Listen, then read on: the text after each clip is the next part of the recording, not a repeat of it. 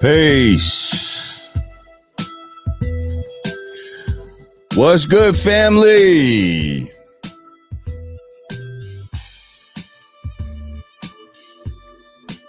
We back.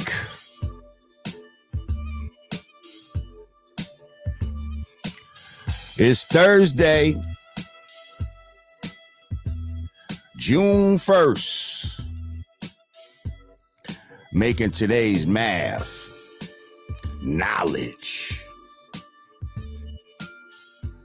Knowledge is the first step in the creation process. It is that fine gas that the naked eye can hardly detect.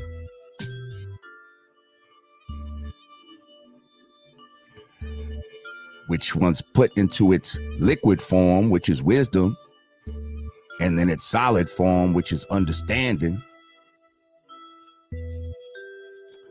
Well, that, sir, brings about the best part. Oh, yeah.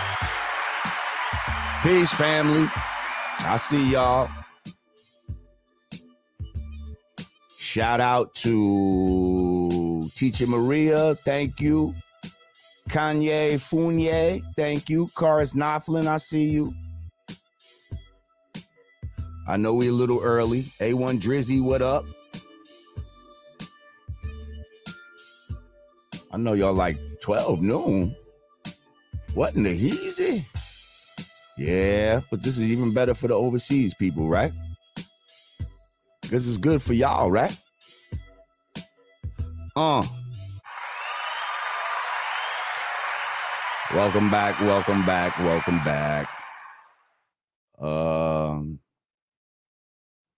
as long as y'all can hear me, we good. It's doing this fucking delay shit again. Hopefully it'll it'll sync up uh like it usually does, but I don't know why they try to sabotage me like this. But it's the information that's always most important. Y'all don't need to look at me. Y'all already see, you know what I mean? Y'all know I'm a handsome dude and all that. Y'all don't need my fucking video to be in sync. But anyway, I hope y'all feeling great today. Um like I said, today is the knowledge day. It's the first day of June. This is also the first day of sicko month. These motherfucking sickos who done stole the rainbow from the from the babies. Really, they stole the rainbow from Fred Hampton. Do you know Fred Hampton was the first one to have a rainbow coalition? And then Jesse Jackson stole it from Fred Hampton. And then the gays stole it from Jesse Jackson.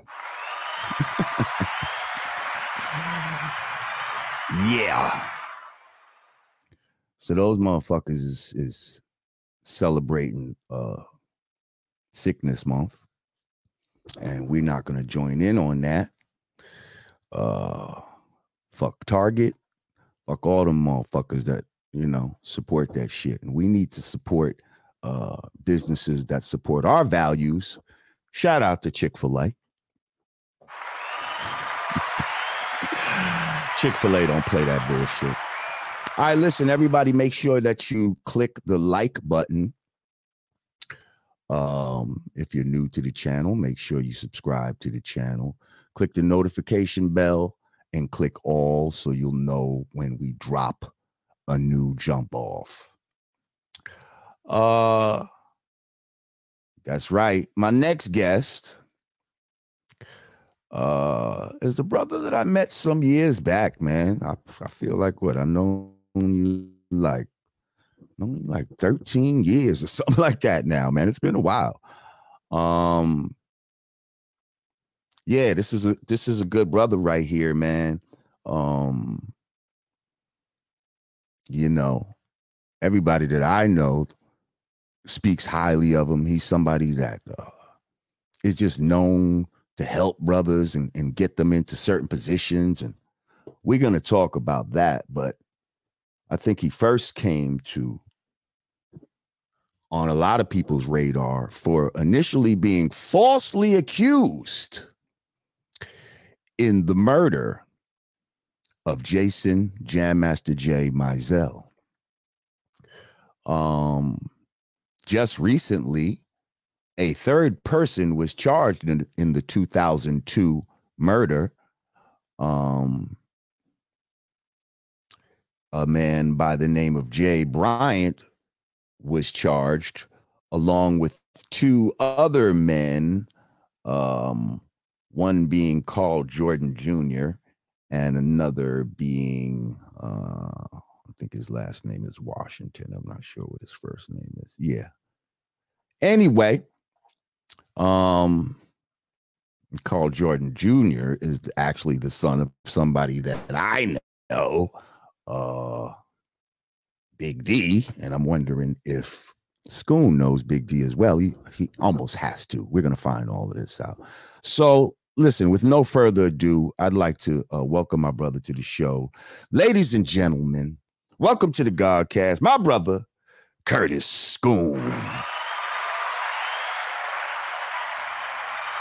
Peace to the God. What's up, Hang on, man? there's a little delay on my end. It's coming in. Peace. Yeah, man. Yeah, yeah. How I- you, I- my brother? I'm good, man. I'm good. I- I'm feeling real good today. you know? Yeah, yeah, you should be, man. Um, you just you just got you purchased yourself a new vehicle that you're gonna be picking up after Yeah. this show, huh? Yeah, yeah, yeah.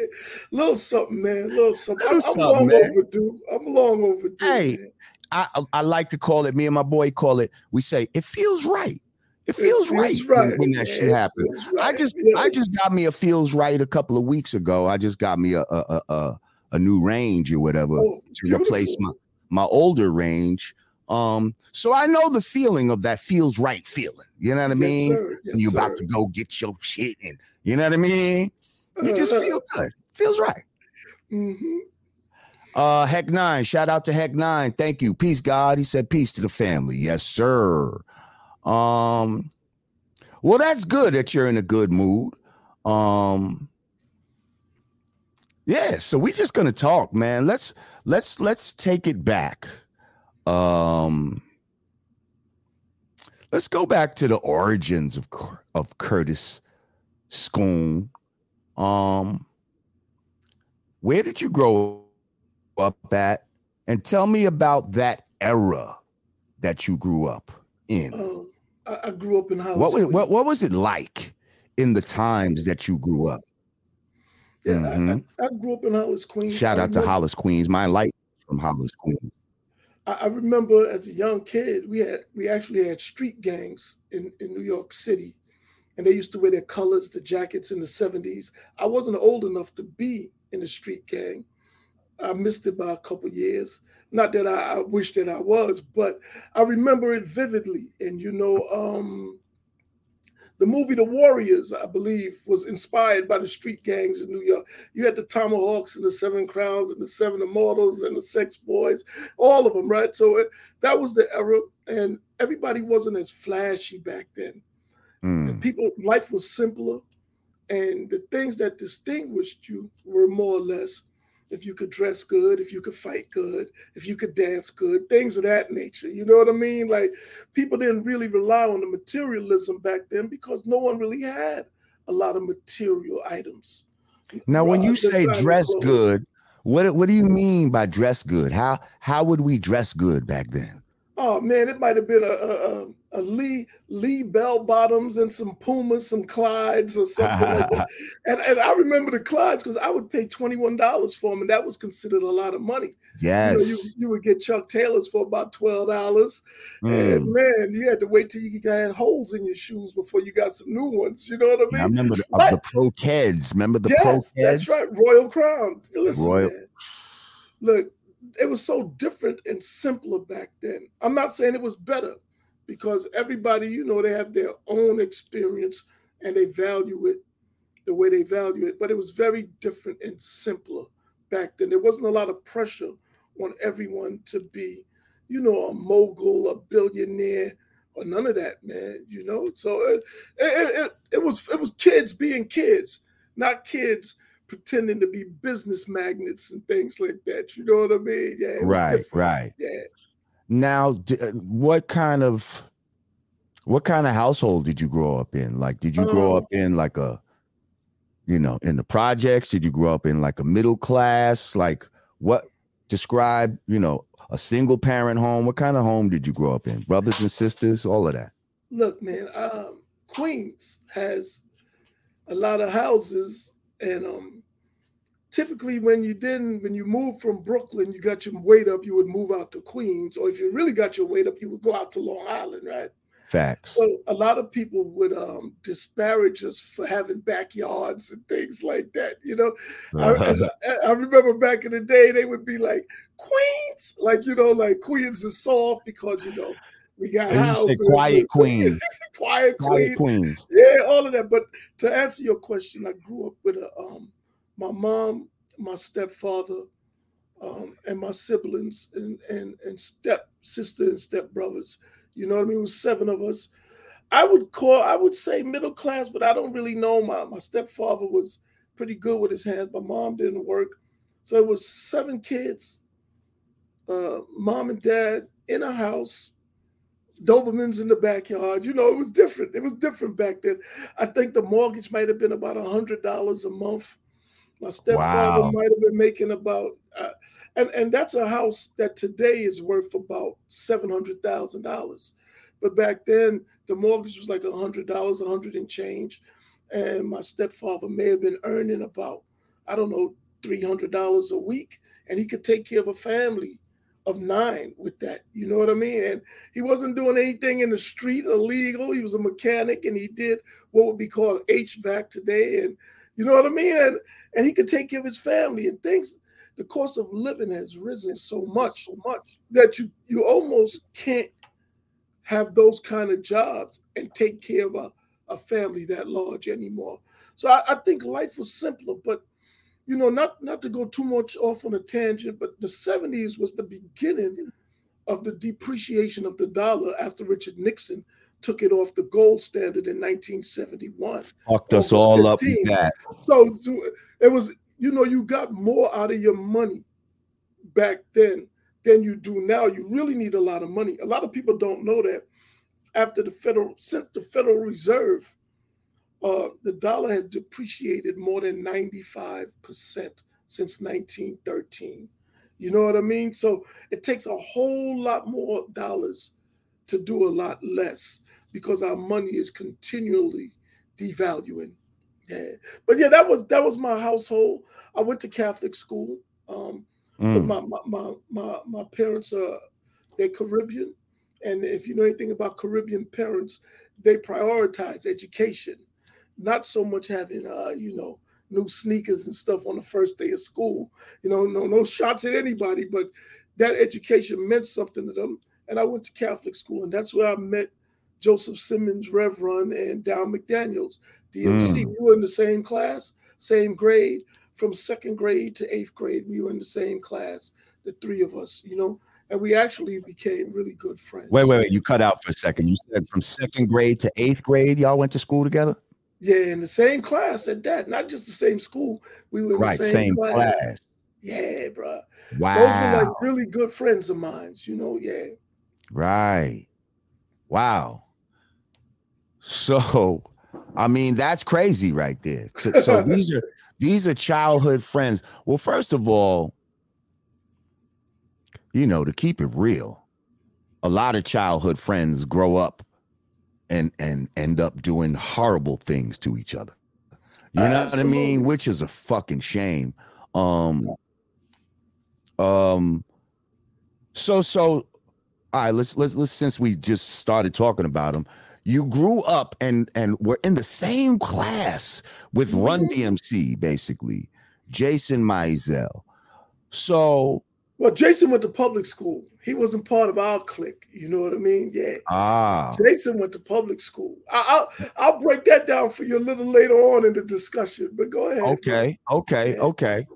Okay, well, um, so Rev Run and DMC was in your class. Yes, those two. Ah. Absolutely. Yeah. And what kind of what kind of kids was they when they was young? Oh man, DMC was very artistic. You know, if you if you remember his rhyme, uh, Run said, "I'm DJ Run. I can scratch. I'm DMC. I can draw. I could draw. Right. Yo, he really could. And he had me on the Silver Surfer in fifth grade. He used to uh, like try to do comic books, and I would add the dialogue to it. You know what I mean? Like, yeah. Oh wow. Yeah, and and Run. He wanted to DJ. He didn't want to rap, isn't it? That's why his name is DJ. Run. DJ Run. Yeah. Yeah. Um, when his brother started promoting at places like the Hotel Diplomat and what have you. He was doing those college parties, you know, like Funky Fridays. He had names like that for themes, and you know, and he had them all over. And Run used to work in the coat check room and stuff. And then they just started um letting him rap. Mm. Yo, because he he was originally uh, uh Kurtis Blow was Russell's main talent. And it, right. I remember the, the flyers used to say Kurtis Blow and his disco son DJ Run. A right, lot of people son of even, Kurtis Blow. A lot of people don't even really understand that how rap was really more affiliated and influenced by disco. Like you had the disco fever in the Bronx and all that. You know what I mean? Like and there was a lot of disco influence and references in the early days of rap in the 70s. And then later on it, it, it started morphing into its own thing. Like, but but yeah, I right. remember that. Uh, uh well, real quick to talk about that, real quick. Hang on, real yeah, quick. Yeah, yeah, go ahead. Um, because technically, the discotheque, see, disco and the discotheque are two different things.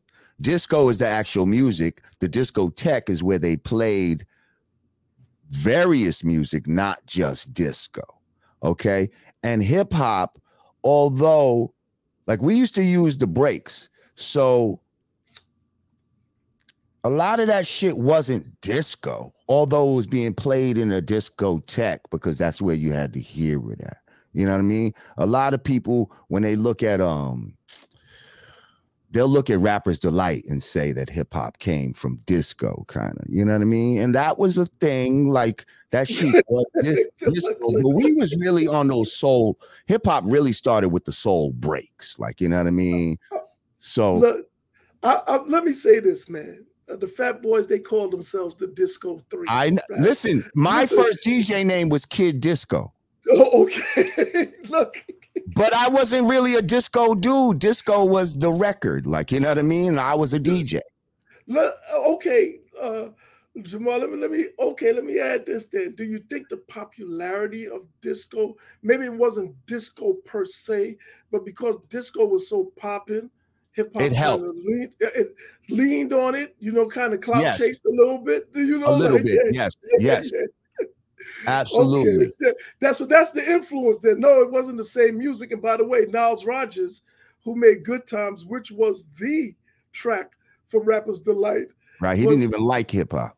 Yo, he was a disco producer, you know. Right. So there's some there's some overlap there, you know. And I, I'll leave it to people like yourself who really, really know and study this. I just remember it as a spectator. And right. I, I, went to the disco fever in the Bronx. No, they were not playing disco. Exactly, but it was called the disco fever. But they were smoking dust in there, That's and right, they was yeah. playing nothing but that hardcore underground yeah, shit. Yeah, yeah, yeah, for sure. But, uh, but, but in, in, any event, man, uh, the music was so was so influential and Russell was right there and his timing was right. And and Run being his younger brother, his timing was right. And he was in the right place at the right time. And and he was doing his thing with Kurtis Blow.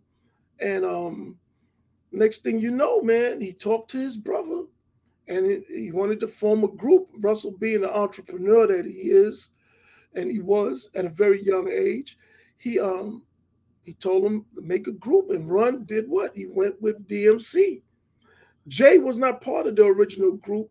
They wouldn't even allow Jay to show his face on the original album cover because he wasn't on paperwork.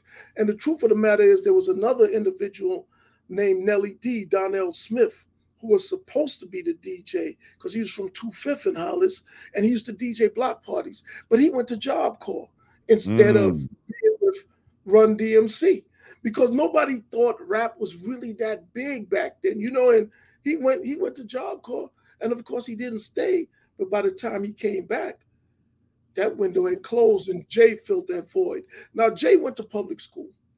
Jay, Jay was uh he lived on the block of Run's first wife. I think her name is Val, right? And that's how Run got to know him.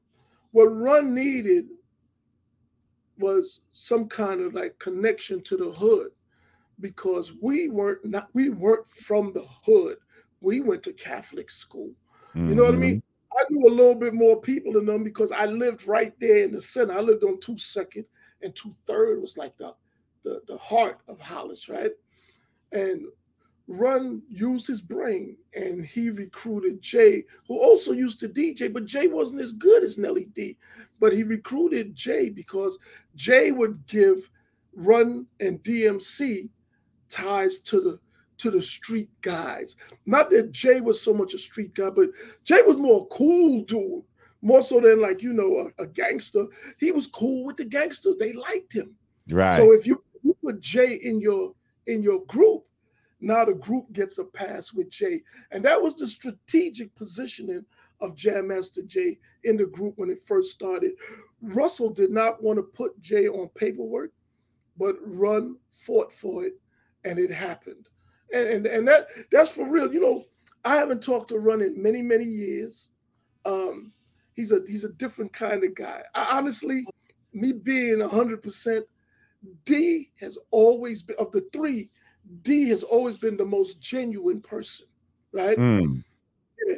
And I, that's not to knock anybody else, but D has been the most down to earth man. You see D, D kicking with you like you wouldn't even think this dude had the role he had in hip hop, right? And um, Run Run is charismatic, man. He's like the most he, he's like most front men in groups. You know what I'm saying? Like he got a little ego, but he got a lot of ego and all that. But he's smart. Right. He understood business, and he was definitely the leader of that group.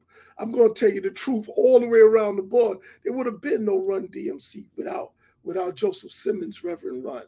You know, I mean, he had the energy. As soon as you heard him on all the records on Sucker MC two years ago, like honestly, if you know at the time, if DMC's part never came in, we wouldn't have been mad. You know what I mean? But when he came in with that I'm DMC in the place, it was like, okay, like that's, you know. But homeboy, you see that Run's rhyme is a lot longer. You know what I mean? And they they used to go with that back and forth shit. Like they used to use Run's voice over DMC's voice because sometimes if you just left it with DMC, it was the energy was lacking a little bit. So hey, he would jump in there, the crap, the rap, it's. You know what I mean? Like he, he yeah. And, and, no disrespect to anybody. And I told you, I, I like D personally the best as an individual, but Run artistically carried both J and D in that group, man. And that's Although I, I think, but I still think he needed a group. I don't know oh, if he would have been a good he, solo MC. No, nah, nah, he did. You know what I mean? Yeah, he did need a group. He yeah. Did.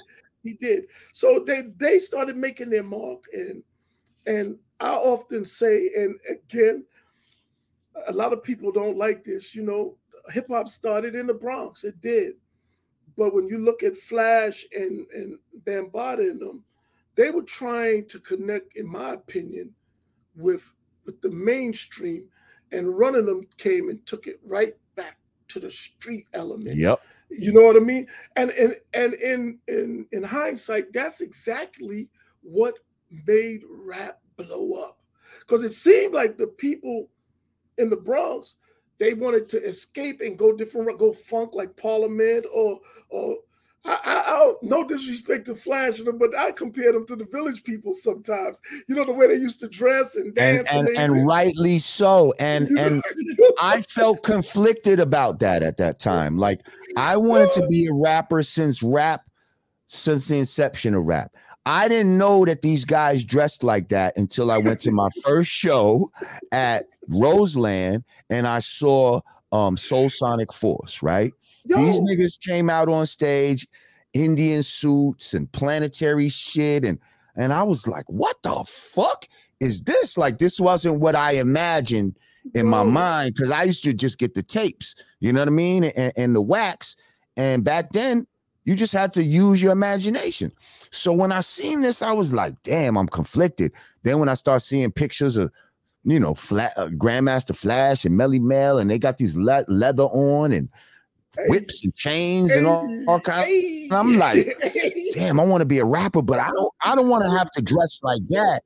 So when. Run DMC came out, it was freeing, first of all, because let's keep it real. Even if even if you said, I I'm willing to put that shit on that they was wearing, that shit wasn't cheap. Like leather pants and Nah. fucking like Where's a regular kid gonna be able to even find that shit? Even if you had the money, where are you getting this uh, uh, uh, uh, uh, uh, uh, uh, uh, uh, a top made of handcuffs and like some leather pants with some fucking um cheetah boots on? Like, where do you even find that shit? So them niggas was shopping in some shit where the average motherfucker couldn't go. When you saw Run DMC, you're like, yo, they're wearing the shit that I I seen that at VIMs.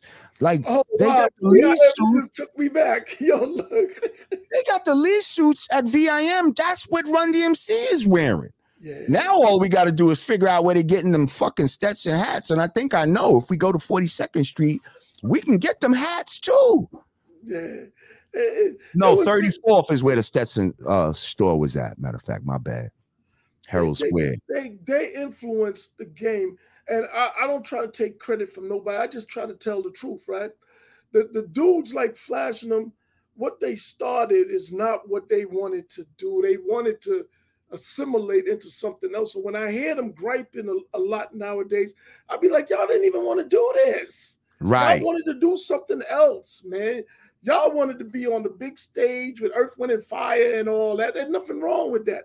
But because somebody took what you what you initiated and and and took it in a different direction and made it bigger than anything you ever thought it could be, Because you didn't have faith in this. Yo, and they didn't have the vision, bro. That's right. They didn't have the faith and they didn't have the vision. So you got to give credit to to where it's due. That's why I was instrumental in that book, Queens Reign Supreme, because I, I understood the role that Queens played in bringing hip hop to the world, and and the people in Queens, the artists, were influenced by the street guys in Queens.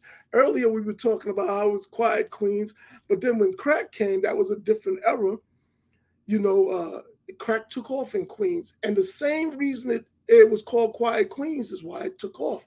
Because the more affluent your clientele, the more money you stand to make. So whereas in poor neighborhoods like in East New York and Brooklyn, they were waiting for the, the first and the 15th, in Queens, you're dealing with people that got jobs. So every weekend, now you got money to make. And the Mm. Queens drug dealers started making more money than their peers in other more impoverished sectors of the Now city. Now that's a perspective that I've never heard. Mhm. And like when I think about it right now, that makes perfect sense. It makes perfect sense. A lot of other, like you said, they had to wait to the first of 15 to niggas get their welfare checks and all of that type of shit. Or if a nigga come up on the lick in between that type of shit. But if you got people that got jobs, you know, and every week they're buying crack and shit like yo. And Mhm. then you got the first and fo- 15th too on top of that.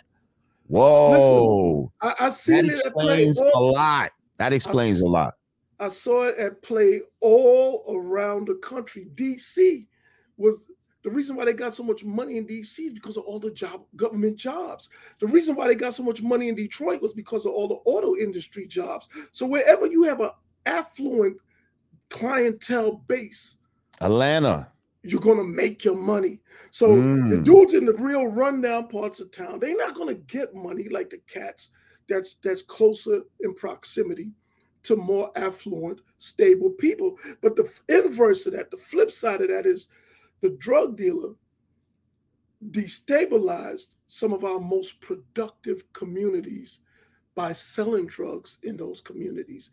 Queens end up going from quiet Queens to changing the damn drug laws in the country. You know what I'm saying? Yeah, it, it, Facts. it, it, it, it's not it's not anything to be boastful about, again, I just try to be truthful as I've witnessed it, as I've experienced it. And that was the thing in Queens. And then when you had the TNT, Technical Narcotics Task Force, Mhm. Thank you, brother on, Cody. they focused on Queens. And, and at that point, so many dudes from Queens were getting locked up that now, instead of uh, it being quiet Queens, Queens started being deep in the system on Rikers Island, upstate. And that started shifting things. Now it was no more quiet Queens. It was like Queens is in the building because let, let's just be real. The strength are in numbers, man. A lot of people always talk about this area is tough and so on and so forth. When you have a lot of a dense population, you're going to have a lot more of everything. You're going to have a lot more killers, a lot more gangsters, a lot more suckers. You're going to have a lot more of everything. So when those numbers started like building up from getting arrested by, by the NYPD, focusing on Queens drug lords like the Supreme Team and 40 Projects and, and, and Fat Cat and others, Hollis not so much. We got money in Hollis, but Hollis was kind of like a no man's land where anything goes, and nobody even tried to set up shop in Hollis because it was so ignorant in Hollis. You know what Mm. I mean? Like, yeah, Mm. the- you know, they say the only thing worse than organized crime is disorganized crime. Hol- Hollis had a lot of disorganized crime. You know what Peace, I mean? But- Matthias. but but that that that's how it was, man. It was a very very different time, and also, again, none of this is a boast. I'm just presenting the data and the facts. From 1985 to like 1992, the the murder rate in New York because of the crime, I mean the crack in New York City, it went from like 1600, 1700 in 80, 85, and it progressively increased every year. By 1991 or 92, it had been 2,248 in one year. We're talking about six murders a day for an Mm. entire year. See, from like 88, it was like over 2,000, but it peaked around 92 with over 2,200. None of it is a boast, but it's to give the, the listeners an idea of what the climate was like at Right. that time. It was I, I I didn't I, I didn't live through the roaring 20s, but I've seen the movies and I would compare the 80s to what the roaring 20s was portrayed like in in film with prohibition and the speakeasies and the Tommy guns and and and just reckless violence and mayhem all over the place. The 80s was a very very different time. And and I came of age in the 80s in 1984 i turned 20 years old And- Mm. today I, I i can say that and this is a matter of fact this is not a matter of pride that i know well at least 30 35 people that that i knew were murdered right not close friends but i knew of them i knew them i seen them and on top of that i actually know two cop killers. That it's not because of the circle so much. We're talking about the the climate in New York City, and not just New York City, because at that time they were calling DC the murder capital. I was in DC too around that time in Baltimore. It was just violent everywhere, and the drugs, and and the young men who were introduced to the drugs because under with heroin you had to kind of like be an older guy. They they had more structure but with cocaine and crack you had this influx of young guys and there was no structure for real. Anybody could just get a package and try to flip it and they bump heads and it'd be all, no no kind of order man not for real. In some places they had some but really there was no vetting process. So anybody and everybody got involved and the outcome was the chaos that we saw. Do you think by um, people calling queens quiet queens that that made certain people feel like they had something to prove and go even Uh, harder? um it, it, it did make some people feel like that but the, the the real deal is that man Nas said it best queens get the money bro you know Mm. what i mean like yo and you, you start looking at all the people from queens who impacted what they call the culture uh, you talking about Salt-N-Pepa Herbie Lovebug, Kwame. I mean, the, the Queensbridge is one entity by itself. Before you had RZA and the Wu Tang, you had Marley Marl and the Juice Crew. You understand what I'm saying? Like, yo, Queens is arguably the have the most hip hop impact. I think so. With Compton being out of any second. borough, I'm sorry, including the Bronx, Brooklyn. Like, there's more pound for pound per capita, like legendary MCs from Queens. Um, LL Cool J. Like, like, come on, like, it's fucking ridiculous. Queens, like, Queens is ridiculous. look, yo, man. Fuji you- rap, like, yo, you you break us down in seg- sections, man. You got left rack, it. you got Queensbridge, then you got Southeast Queens, man. You mentioned LL, then there's uh, Run. It's just so many, man. Producers, rappers, everything, man. Uh, even the dude Q that started WorldStar's from Queens, and on and on and on. Fubu from Queens. It just don't stop, man. It just don't stop. So my thing is, I think a lot of people know that, and they don't like to speak on it because they think it, it'll dwarf what they're doing. But I say we all New York, man. We we, we rock out. We we did what we supposed to do. It started in New York, and and kudos to anybody else who took hold of it and personalized it, just like Queens did. You know, the Bronx started it, the Queens did it. It didn't stop with Queens. People in the South did their thing with it. People out west, people overseas, and it just kept going. Oh, I can't forget Tribe Called Quest, bro.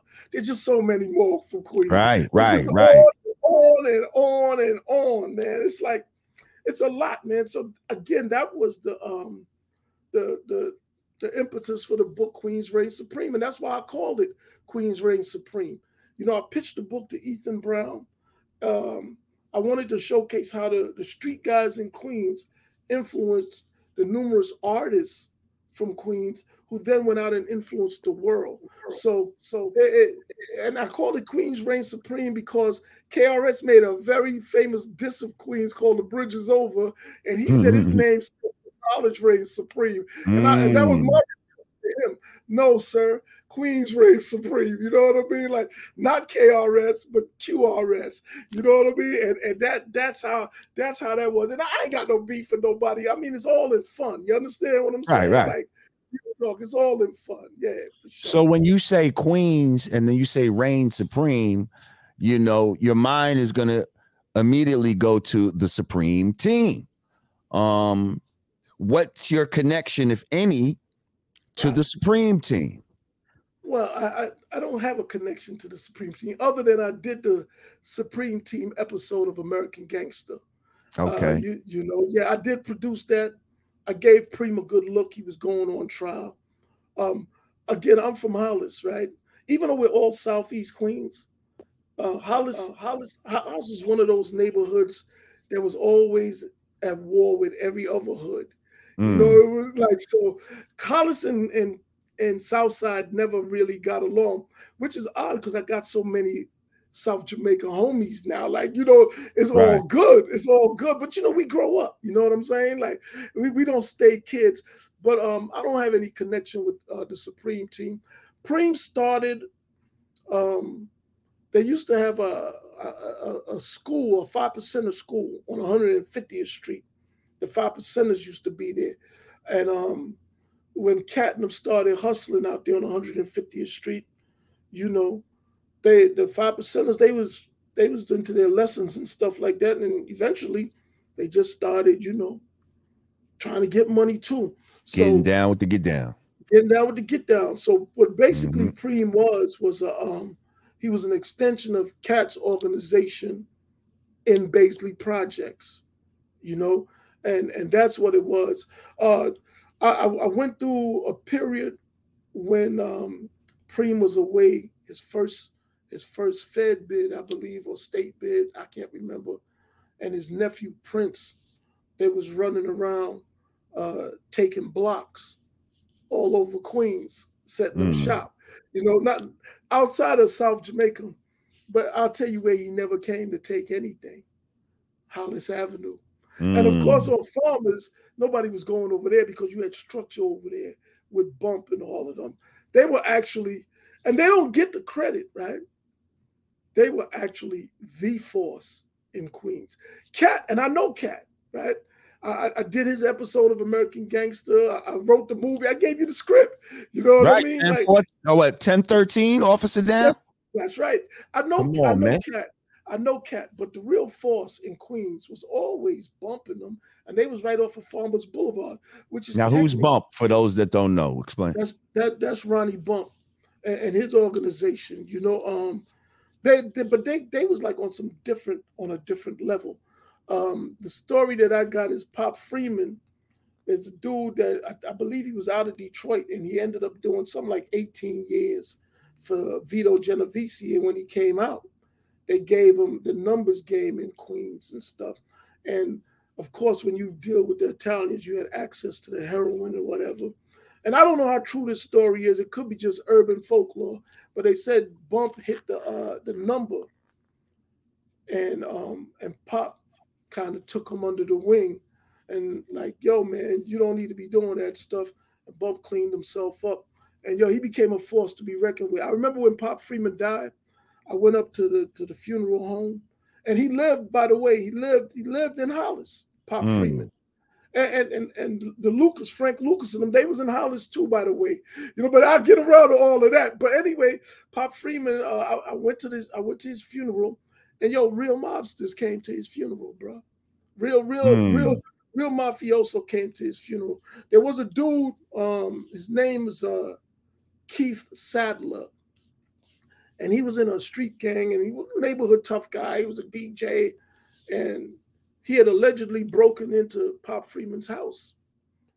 I don't have to tell you that his body was found near Kennedy Airport in the trunk of a car. Someone mm. had someone had injected battery acid in his veins. You know, there was a lot going on.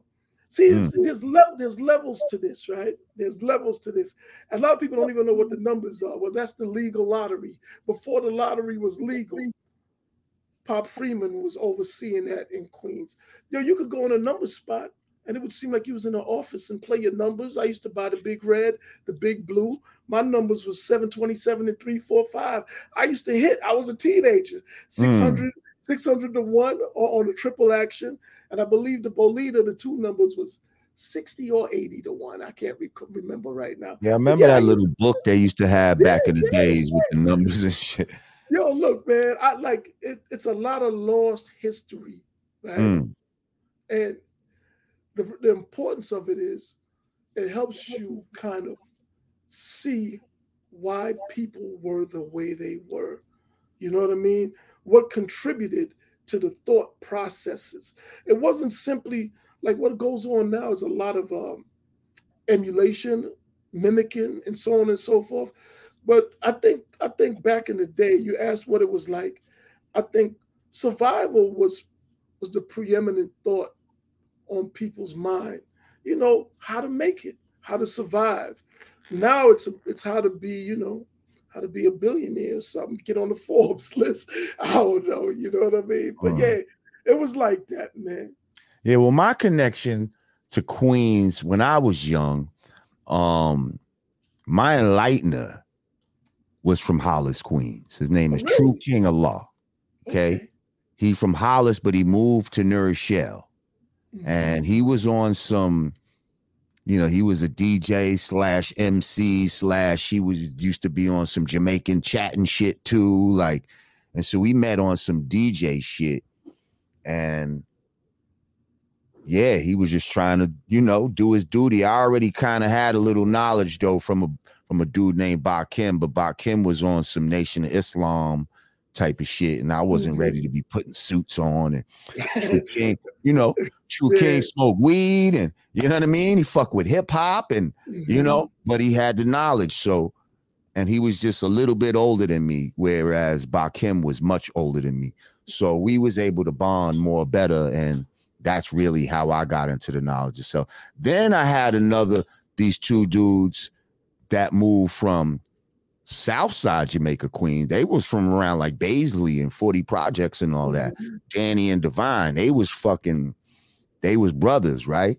And they was like my age. We were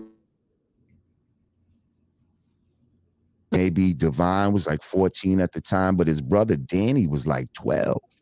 Now, these motherfuckers at 14 was already sniffing P. Now, for those of y'all don't, don't don't know what P is, they heroin, okay? It was called P blow. These is the dudes that introduced me to fucking P. Like, like I never even heard of that shit before. Like niggas knew cocaine and all that type of shit. And they was like, yeah, you know, we be fucking with that P. You know what I mean? Young niggas fucking with sniffing P. And they and and the older dude, he used to try to get other people to do it so that he can like get your money with his money and try to get Mhm. you hooked. I tried the shit, bro, but I didn't like it. And he got mad at me. Like, you don't know what to feel. This shit is good. You know? Look, I, I remember them being some real street, young, wild ass dudes, bro. Like, and I was like, damn, Queens is on some shit. Look, man, a, a dude I know. We did I do not know- robberies and went out to Queens and to the Jamaica Ave to the pawn shop and then Oh wow, hit something and and and, and, and you know what I mean? Went and got what we was getting and man, remember we was getting stopped in a in a gypsy cab with like yeah, we had mad cracks on us. we got mad cracks on us, but we didn't get caught. Like they was going after the cab driver himself, actually. It was crazy. Let me share some with you about that pedo, right? It, it became popular because a lot of dudes used to use it. It was almost like fuck. the, Vi- the Viagra of his day. That's right. Hit, Exactly. hit him with the dope dick. That's what they used hit him with the dope dick, and that's what he was. He was like, "Man, I'm telling you, you sniff this shit, boy. The bitch think you Superman, boy. You know what I mean?" and niggas, oh word, like you know what I mean? Like, like you don't know, you just young. And then when it says blow at the end of it, you're Mhm. thinking that it's like cocaine. You know what I mean? If they would have just spelt it out like this is heroin, bro, like Yeah, you'd have been like, wait a fucking minute. and you know what happened to a lot of dudes that did that? They they started doing it to enhance their sexual performance, and then after a while, they didn't even care about the sex no more. Exactly. They just wanted to get high, man. Exactly. man. And what's so sad is the younger one, the one that was 12, yo, he couldn't never get off it. And by the time he was like 18, yo, he ended up committing suicide. Wow. There's a lot of that, man.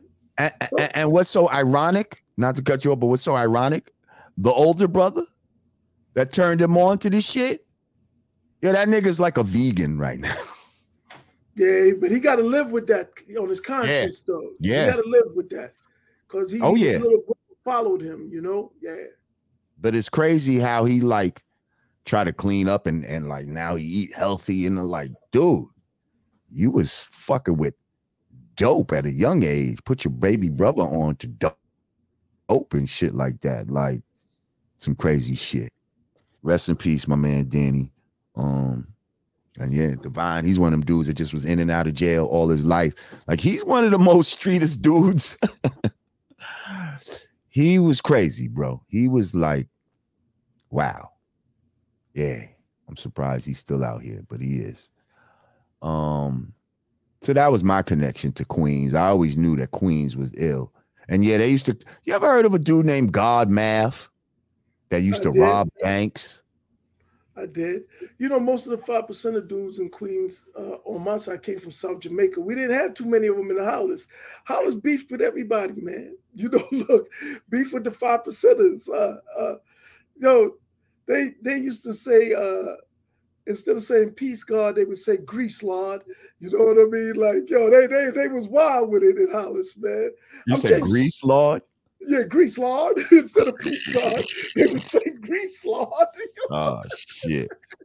Yo, look, man, they hated everybody and everybody hated us, man. Mm. That's crazy. They was real ignorant, yeah. But but yeah, but just moving right along, man. You know, uh just yesterday there was some news on the Jam Master Hey, J you cut front. it out. You cut out. I ain't hear you. I said just yesterday there was some news on the Jam Master Jay front. You know, and I definitely right. Let's let let's let's let's get to that. Let's get to that.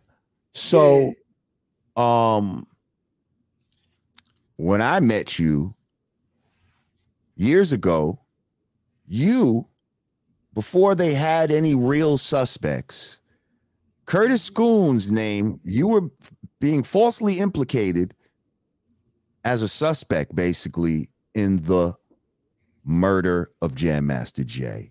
How did how did that come about? Why would somebody even think that you would do something to I mean, eventually you knew Jam. I know you didn't go to school with him like uh he lived right know. around the corner from me. I know right. him well. So you yeah. you know him well, childhood friend. How did it feel to be falsely accused of such a crime? And how did it affect you? Oh, it affected me bad because you know, I, I was I wasn't in a good space personally or financially when when that had happened to me. Mm. You hmm. know, it, it, was like one of those situations where you'd be like, man, what else could go wrong? And then you get right. the answer, like, right. yeah, now you're gonna have to fight a murder charge. You know what I'm saying? Like, it was one of those things. Um, I, I knew Jay. Let me start with that. Mm-hmm. Jay was Jay was cool, man. Um, I, he and I used to play video games. Like we'd be on. You used to have a lot of game rooms back then.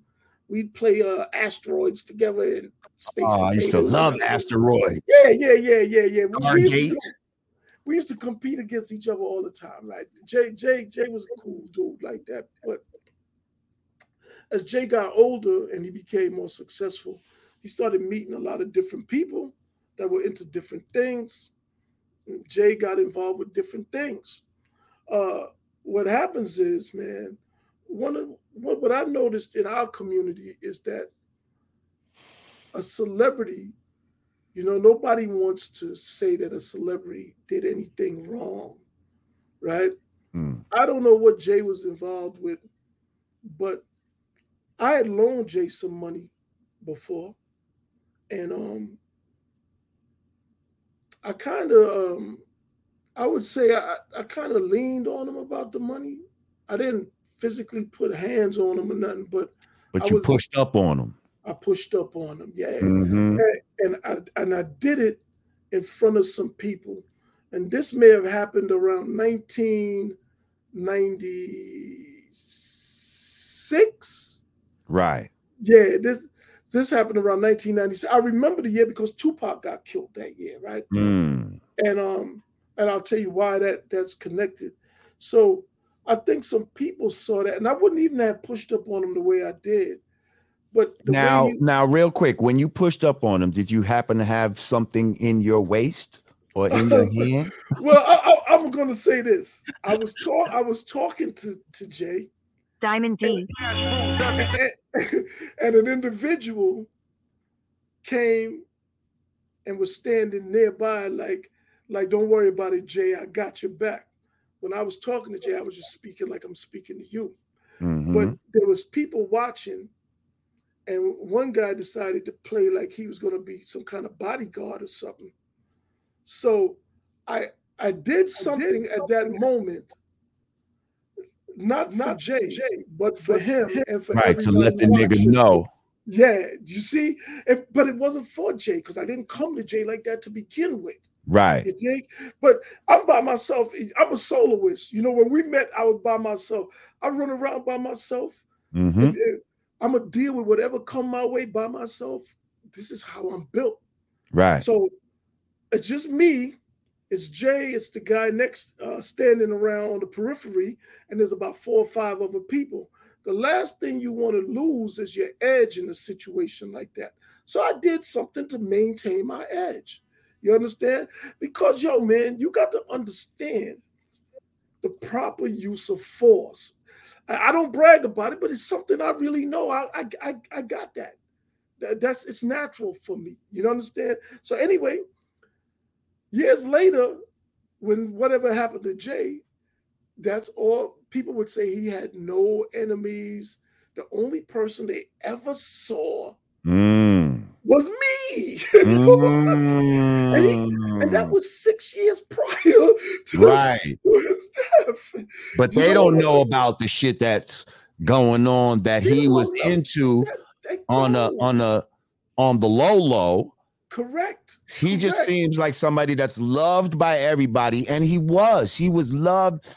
I don't Yeah. know. I didn't know anybody in the industry that had a bad word to say about Jam Master Jay, and that's not something that like.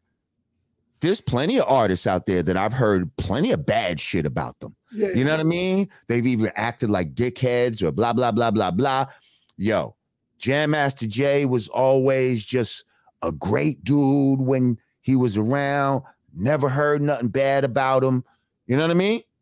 So I could understand, like, damn, he was loved by everybody. The only person I ever saw threaten him was That's what happened, bro. And the reason why I remember 96, because the way we, we resolved the issue is that I told him, I said, look, man, I ain't even sweating the paper. Set up a meeting with Lyor for me Mm, because I was doing a dedication album for Stretch Walker, who had gotten killed two years prior, right? And I got Diddy and Shop G and all these people to sign letters of intent. And I was Mm. trying to get to Lyor to do the distribution. At the time, Nikki D was his assistant. And that's why I remember it was 96, because when I sat down in the meeting with with Ed, uh, with Lyor and, and Ed Woods was my attorney at the time. Ah, Yo. shout out to Ed. Oh, rest in peace, Ed. Matter of fact, yeah, God yeah. damn, that was my guy. Yep. Yep. Uh, Lyor started rambling on about the death of Tupac and all the violence and this, that, the other. And I'm sitting there listening to him. I'm like, yo, this dude ain't really gonna do shit for me because what he talking about ain't related to why I'm here. You know Mm. what I mean? So I understood at that point he took the meeting as a favor to Jay. You know what I Mm. mean? But he had no intention of doing anything with me or for me. But it was a learning process. There's a lot of these fake out moves that go on, not just in the music business, in business, period. And you got to be able to read the tea leaves, you know what I mean? To know when people pissing down your back and telling you that it's raining and shit. And that's what Lyor was doing. But I resolved the issue with Jay because he set up that meeting for me. And that was a powerful meeting at that time. And I went with Ed and I had all my letters of intents and all that, and nothing ever happened. But that was 1996 because that's the year uh, Pac got killed. And then um six years later, Jay got killed. year. how much money did you loan him? It, it wasn't that much. It was a few. It was a few racks, man. It wasn't Okay. that much, you know. Like three, four thousand, something yeah, like it was it was short paper like Right. that, man. But know- still, on the street, three, four thousand is three, four thousand. Like, where's my bread, bro? That ain't just free money. I'm just giving you. But well, I, I, I'm, I'm, gonna- I'm gonna give you this. I loaned Run money before too, you know. Uh, there was a, Mm, there was a time when uh, and, and when I lend people money, I don't really want it back. To be honest with you, mm. I I, I want them in my service. I want I want them indebted to me. See, I'm Mm. old school, man. I, I'm I'm a nice guy, but I move I move differently. You understand what I'm saying? Like I'm not really yeah. stressing the money. I I I yeah, take the money, but when I ask you for a favor, I don't want to hear no no bullshit. You know. And so anyway, Run Run had uh when after you know things declined and rap started changing and Rakim and Big Daddy Kane and all them started coming and shit shifted from what Run and, and D was doing while they was fighting uh profile records to renew their contract. That's another story. Run, Run, Run kind of felt like he was becoming irrelevant and it was bothering him, which is why I don't envy uh celebrities. The fame is, is very addictive. And when they fall off, you know what I mean? Like eh, everybody don't adjust well, man. It's hard to go back to where you was once you've reached certain heights. And Run had reached the highest heights. You understand what I'm saying? So there was a there's a Robert Tilton was a preacher that used to be on TV, and he would put his hand towards the TV and said, touch the screen and and pray with me. And Run sent the dude 20 $25,000. So Tilton being the hustler that he is, they used to call him the prophet, P R O F I T, right? Mm. Not, not, not Right. Yeah. Once Run sent him that money, Russell and uh, the others, they cut Run's access off to his money because they felt like he was losing his mind, that he would Mm. give away all his money. You understand what I'm saying? Robert Tilton invited Run down to his church in Texas and all that. He had a mega church, and Run didn't like the, the amenities that they, you know, he think he, he's a diva. You know what I'm saying? Like he didn't like the limousines, he didn't like the, the hotels. So he okay, he, he, he needed some money to to upgrade, and he called me, and I sent him a couple thousand dollars. You know what I mean? And and I I never got the money back from Run and I never got mm. shit out of him either. But it's okay, you know what I mean? But, but now, yeah, do you think his meeting with that guy is how he figured out his hustle to be a, a, a reverend? Um, possibly. but that that bishop uh I seen it as a hustle from the minute that he announced he started calling himself run. I said, this nigga figured out the reverend hustle. This motherfucker here. Who, he don't want to pay no taxes. Look, who's the black dude that was in Harlem who used to be under Reverend Ike? His name was Bishop Bernard something. That's who gave Run the game. Run got ordained in his church. You know mm. what I mean? Hmm. And yeah, I, I, ain't trying to drag Run, but look, man, one time he pulled me over, man. He saw me because he was we had the same cars. We had the big body Benzes, right? Back back back in the day when they first came out, they used to call it the mothership, right? Mm-hmm. So we, he had a 420. I had a 500 SEL. And mm. he's going down Jamaica. I'm coming down Fannie Lou. He sees me. He beeps the horn. He said, "Pull over." I pull over. He said, "Curtis Scoon." I said, "What's up, bro?" He said, "He said, listen, I heard you've been saying bad things about me." I said, "I said, I said bad things like what, Joe?" He said, You said I'm a fake preacher. I'm full of shit. This, that, the other. I said, Joe, I'm going to be honest. I don't remember saying it, but it sounds like something I would say.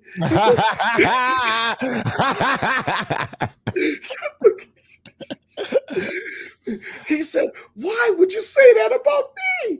I said, Why do you care, man? I say, Fuck everybody. That's just me, right? Like, That's what we do. He said, "Oh, so you didn't mean it?" Like I said, "Man, go ahead, man. Like you know what I mean." But I talked to him about getting distribution at that time. He had his man Larry in the car with him, who, who passed away. Larry used to be the producer. Right, Larry. Oh my God, Larry yeah. Smith, one of the greatest producers yep. that nobody knew was the greatest producer until he passed away, and now we hear this, these stories later. But Larry put me inside his Cadillac. For Yo. Joe Wolf, and we never came back. Yep, but but Larry was in the car with a man. Like I, I, I see the thing about me is right. I'm not in awe of anyone, and that goes for the killers in the street, for the entertainers. Yo, man, whatever energy you bring to me is what I'm going to reciprocate to you. You understand what I'm saying? Like, yo, if you're trying to get over, if you're trying to flex, if you try wherever I'm gonna meet you where you are, man. So when du- when dudes rock with me a certain way, yo, I'm gonna rock with them the same way, bro. You know what I mean? I think I think Run because I understood him since I known him as a kid. You know, sometimes he could be a little full of himself, but I'll tell you this though, um, I could never be anywhere and see anybody do anything to Run and not intervene. You know, you got mm. you got you got people like that that you may not like their ways sometimes, but y'all got so much history that you just can't sit by and watch them go down. You know what I mean? Right. Th- that's where I am with Run. You know what I'm saying? My, like, my, my brother right under me. Perfect? I used to whoop his ass every day. But god damn it, you put your hands on him, we're going off, man. I'm going buck saying? nutty on you. Only yeah. I could fucking hit him because I'm the oldest of you know three brothers or and, and, and, and it, brother. Just because you seen me. and and the, the thing with, with with Run was that um the only thing I was disappointed is that he knew me and he knows me. And privately, he said he knew that I didn't do it. I just wish he would have said that publicly. Publicly. Yeah, that's mm. the only of everything that's what disappointed me the most, man. What you about know, DMC? DMC is he got a he got a different kind of personality. You see, he's not going to be the outspoken one. I wouldn't expect that from him. But mm. Run was in the position that if he said it, it would have carried some weight. And he said it privately, but he Right. wouldn't say it publicly. You Mm. know, he, he wouldn't say it publicly.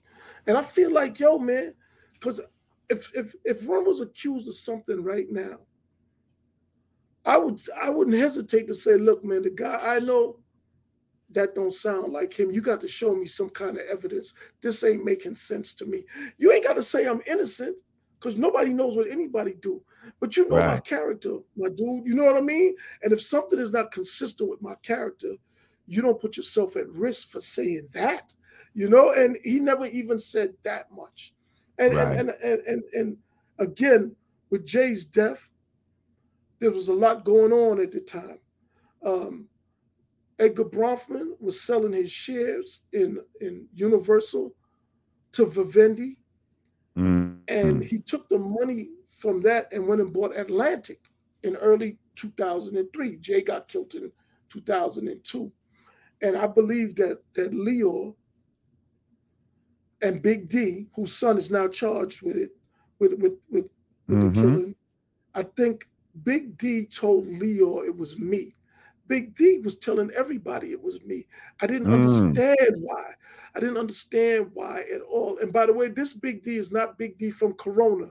Now, I, I, yo, I don't know Big D from Corona, but I don't want to get him in no kind of situation that he got to explain because I'm hearing he always has to clarify that he's not the same Big D. Well, I only know one big D, and that's the big D that used to work at Rush Management That's right. that with stole money from Lyor and That's right. fucking Russell and all of that. And we used to, you know, Big D Yep. was technically our ma- a manager. Like he was in charge when we signed with Rush Management when they were still on Elizabeth Street. That's right. Big D was basically in charge of us. He was in charge of Brand Nubian. You know what I mean? Mm-hmm. Um, that's where I first met Run DMC at Elizabeth Street. I, I drank a 40 with DMC outside, and like you said, he was the coolest dude. This nigga was like, yo, Brand Nubian, y'all are the greatest group on the planet. I'm like, did DMC just say that he loves brand? Like, I couldn't fucking believe it. Like, like, so I I've known Big D uh for a long time, and not for nothing. I want to say like maybe four or five years back, I was in Atlanta with Buster with a with an artist that we both were working with, um, and Big D was one of the bodyguards for Buster down there. And it was weird to me. I was like, first of all, I hadn't seen Big D in years, but now he was bodyguarding and shit. Like, yeah, it was weird. And he had a hammer on him. Look, Big D, Big D worked for the Queen's DA's office since the early 80s. Mm, Big D was a confidential informant. He'd been cooperating. Um, when he worked at Rush uh, on Elizabeth Street, he used to steal money from the artists. Big Daddy Kane brought a dude from Brooklyn named Infinite up there who knocked Big D out in the office, right? mm, And that's how Big D lost his job with Rush Management. But Big D has always had ties to the to the police, the the, the Queen's DA's office, and it, hindsight is twenty twenty. I couldn't understand why D was pushing my name so hard. I thought it was just him being cool with Jay. And by the way, Jay knew about D taking the stand, working with the Queen's DAs. It was Jay who introduced D to Lyor for D to be there in the first place. It wasn't Russell who recruited him. mm, Jay brought D in. You understand what I'm saying? That was Jay, man. mm. Big D was Jay's man. And that's that that kind of like why I maintained a certain distance from Jay. I didn't have anything against him. I didn't like some of his decisions, some of the people that he associated with. It just didn't it just it didn't go good with me, right? So anyway, I saw Lyor crying outside the studio on TV with Chuck D when Jay got killed. And and when when Big D was pushing my name, I believe that Big D told Lyor my name. There's no way that six witnesses, six people were present in the studio when someone got killed. And none of them were charged or forced to talk. And the reason why is because somebody influential, not Big D, told the police or the, the, the prosecutors, this is your guy right here. And mm. I believe the motive for that was the deal that was going on with Vivendi and Universal. Lyor didn't want to be boxed out because, of course, you know, when Edgar Bronfman bought um, Atlantic, Lyor went right there with him and mm. ran Atlantic. And now he runs YouTube. You understand mm-hmm. what I'm mm-hmm. saying? But mm-hmm. just think if bro, I'm not saying that Jay's death could have sabotaged the deal, but it could have sabotaged Lyor's career because Lyor was the head of Def Jam, which had a company called Murder Inc., mm. which had a, a, the head of the label called Irv Gotti, which was affiliated with Supreme McGriff, the crack kingpin or whatever they wanted to call him. And now mm-hmm. they were saying that initially, the night of the death, they would time Preem to Jay's death. That for whatever reason, they were saying it was Preem. And then two and days then, later, it to me. It, when Jay first got killed, nobody said it was me. That Friday, it started being me. Somebody redirected that in, investigation, and I don't believe it was the people in the studio because they weren't talking to the police. You know mm. what I mm. mean? And I don't believe Big D could have done that redirection on his own. Now, mm. what would be his motivation? Well, lo and behold, cover his son. Yes. we got to get the heat off of you, son. Um, I don't give a fuck who we put it on. Lo and behold, 18 years later, his son gets arrested, and it all starts making sense to me. Like right. for, for me, it's like I'm in a movie. You understand what I'm saying? I'm looking at because I'm like, yo, what the fuck made them go at me so hard? Like, yo, like it, the shit didn't seem right. It didn't. It didn't sit well with me. It caused me a lot of stress. It caused me to leave New York because I understood that um, the police would pick me up on other charges, fake charges, and put me put me on ice while they try to get people to testify. I, I know how the game works. I've been mm. on trial. I got case law, Curtis Scoon versus the state of New York. People use my case to get out of uh, trouble. I, I know the game. I've been on. I've been through the ring of lineups, grand juries, all of that prior to any of this happening. So I understood how law enforcement works. Their primary objective isn't to solve crimes solve cases, it's to close cases. And a lot of times we make it easy for them to close the cases on us because we have a checkered past. So that alone, which is why anytime anything happened to any black man, they start looking for his criminal history. You know, uh, even with George Floyd, they start talking about all the shit that happened prior to him getting choked out. You know, his, his brushes with the law. That is the main tactic that is used against black men. They count on us having brushes with the law, and they use that to undermine our humanity or undermine our credibility all the time. So I got out of New York because I to avoid that, but I waited. I had to go. Um, they wanted to talk to me. They they called me a, a person of interest in the newspaper, and it was surreal because I was walking around and we had newsstands back then. There wasn't too many people online reading the news like they do now and I would see my name on the front page of the damn paper. One headline said it looks like a hit, and I was like, damn, they blaming me for all of this shit. And keep in mind, there were people who was hunting for me at that time. You understand? Because there was right. money on my head, bro. There of course. And the money you could have lost your life with it with a, with a thing like that. And the money wasn't coming from Jay and them people because it was too much money. They didn't have that kind of money. You understand? I got my suspicions uh, but you know, there's a lot that I'm not going to say, but I've been through it. So anyway, I contacted the, the lawyer Marvin Kornberg, Kornberg, and I told him, I said, "Look, man, I need you to go with me for questioning. I can't afford you, but I just want you to go with me for questioning because I knew they was looking for me, and I didn't want them to pick me up without me having a lawyer because then they could say that, you know, I confessed, I said this, I said that. And once you got an attorney, they can't question you without your attorney there. Otherwise, everything is inadmissible. See, so my history with the law, I'm thinking like, all right, so I don't have money to pay Kornberg. I asked him, what would he charge me to go just going with me for questioning? He said, "Give me a thousand dollars." I said, "All right." That that said, because Friday they was talking about me being the suspect. That Saturday I met with him near his office. I gave him a thousand dollar cash that I had borrowed from a, a, a, a friend in the Bronx, Stacy Meredith, good chick, good friend. I got to check up on her. I owe her big time, and um, I gave I gave the money to to to Kornberg. He called the the police and he said, "Listen, I heard you're looking for somebody uh, that I represent." They said, "Who?" He said, "Curtis Scoon." They said, "Yeah." He said, "Well, I'm his I'm his representative now." and I'm going to bring him on, bring him in on Monday. Monday was November 4th. Uh, he said, uh, if you pick him up before then, you can't question him or anything. He did this call in front of me, and he told me, he said, look, man, don't make me look like a jerk. All right, meet me at my office on Monday. I said, all right.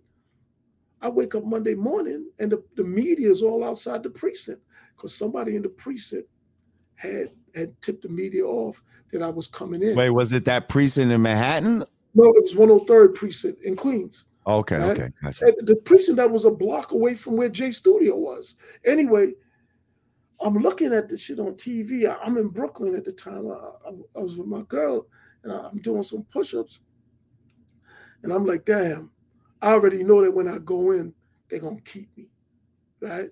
They're not gonna let me walk out of there. Cause one, I ain't answer, I don't know nothing. So I put on two pairs of socks, two pairs of underwear, and uh, I, am getting ready to start my start my time. You know, I'm taking yeah, extra. start jailing. yes, I'm ready to start jailing. Correct. You understand what I'm saying? Uh, and, and, yo, man, the shit weighed so heavily on me, man. The, the, chick that I was with at the time, she asked me if I wanted to hit before I go. I was like, nah, I'm good, man. And think about it. Who thinks about sex when you might be gone for the rest of your goddamn life? You understand what I'm saying? I'm just like a lot of people. A lot of people. You're like, man, I need to get me one more nut before I might not nut for a while. I better, Yo, do this. My, my, mind, my mind was not on it. So anyway, we got yeah. we got to the office and he told me, he said, Look, man, we're not going in. I was like, why? I'm all suited up and ready to go. He tell me we not going. I'm questioning him. He said, Did you see the TV this morning? I said, Yeah. He said, I don't want to walk you in there and somebody see you on TV and, and say they saw you outside the studio that night because now they'll know what you look like. Mm. He called the police and he told them he wasn't bringing me in. And they, he said, if you want him, you're going to have to charge him. We sat there for about an hour. They called back and they said he can go. And Jamar, I've been gone ever since. They said I could go because they never had anything.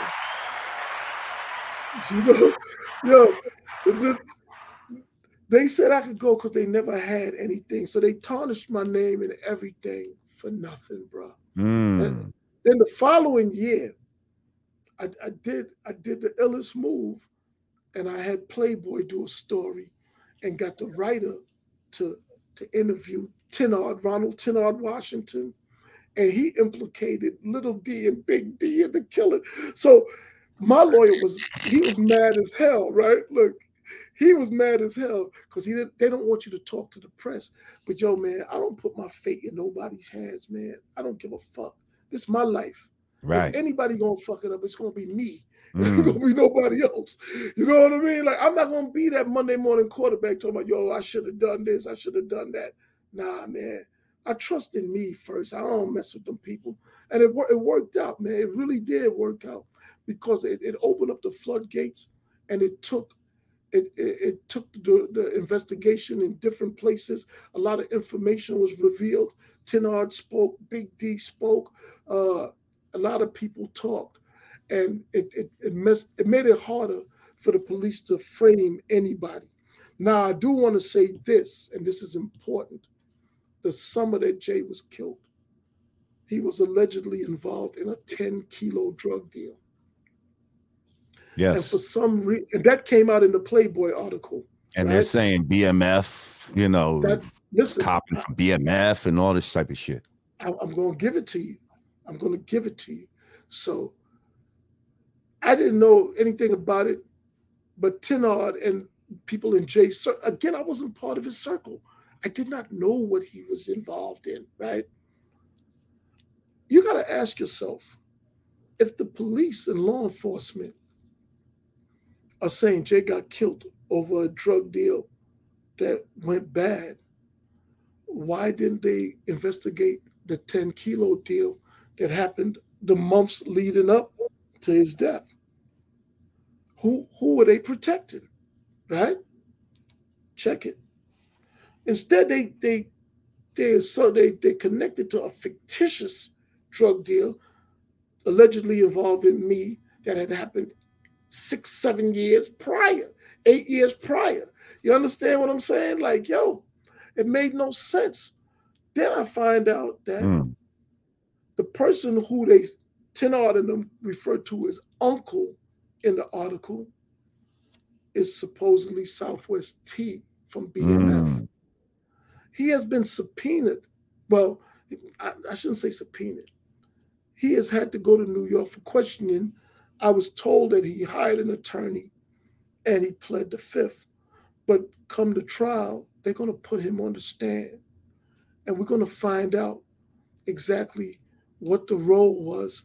And you got to wonder you got a big fish like Southwest T and BMF in 2002, okay? Not 2023, in 2002. Why are they worrying about little old me? If you if you law enforcement, oh man, that's a big ass uh, trophy trophy piece to go on, on your on your mantle. You understand what I'm saying? Why are you worrying about me? I was struggling. I, I had to borrow a thousand dollars to pay the lawyer. I had hmm. nothing. And and you know there's a 10 kilo deal. So when Tenard and the others brought that to light in the Playboy article, it created so many different scenarios. That's why the case kind of stayed the way it was. And the Queen's DA gave Tenard a deal. And he ended up doing seven years, but the feds went and got him before his time was up. They gave him a deal on information that he provided, and they never moved on the information. There's a lot mm. going on with this case. I don't really know where where it's going, where it's coming from, but I'm just waiting because somebody owes me and I, I plan to get it. Mm. And I, hmm. I don't I don't care I don't care who it is. It could be Universal, it could be Def Jam, it could be Lyor Cohen, it could be the city of New York. Somebody owes me, man.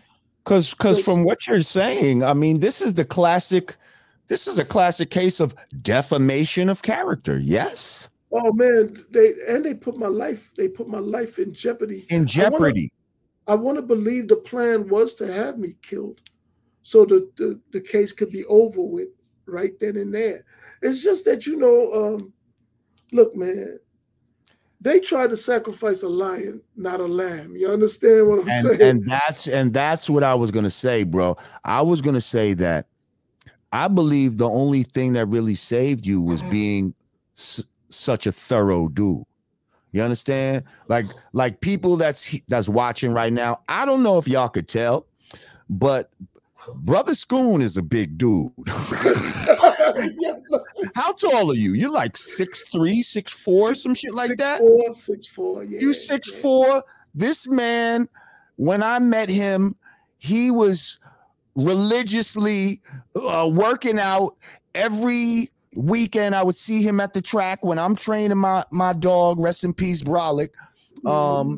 When I was training my dog, he would be out there religiously working out, running and sprinting, and he just seemed like the type that had that inner drive to, you know what I mean, like a person that's on his own self discipline. You seem like a self discipline type of dude. Very much so. No drugs, no nightlife. Right and I, I stay on go. Always did because I came up that way. So I don't shy away from from the action. You know what I mean? Like yo, the the action come, I'm running at it. I ain't running from it, and mm. I keep myself mentally and physically prepared to execute in that manner.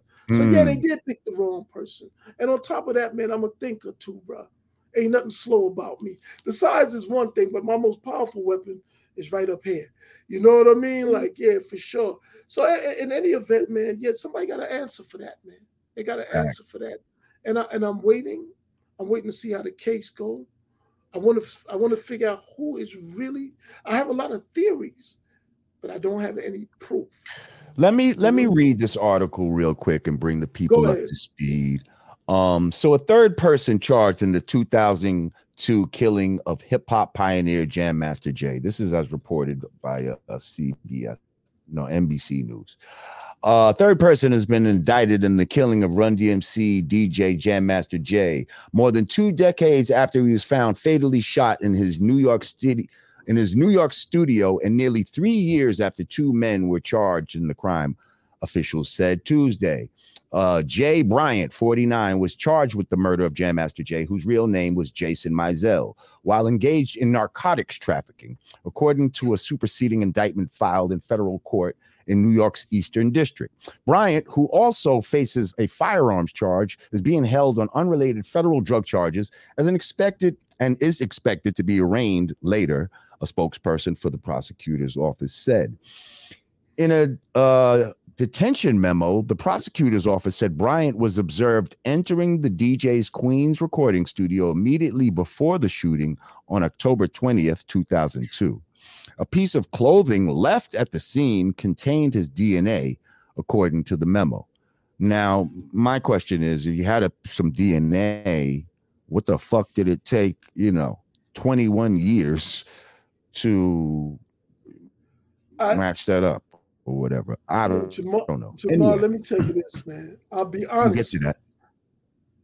I, will be honest. I've been I've been nothing but truthful as I know it since I sat down with this interview and I and I'm truthful all the time, right?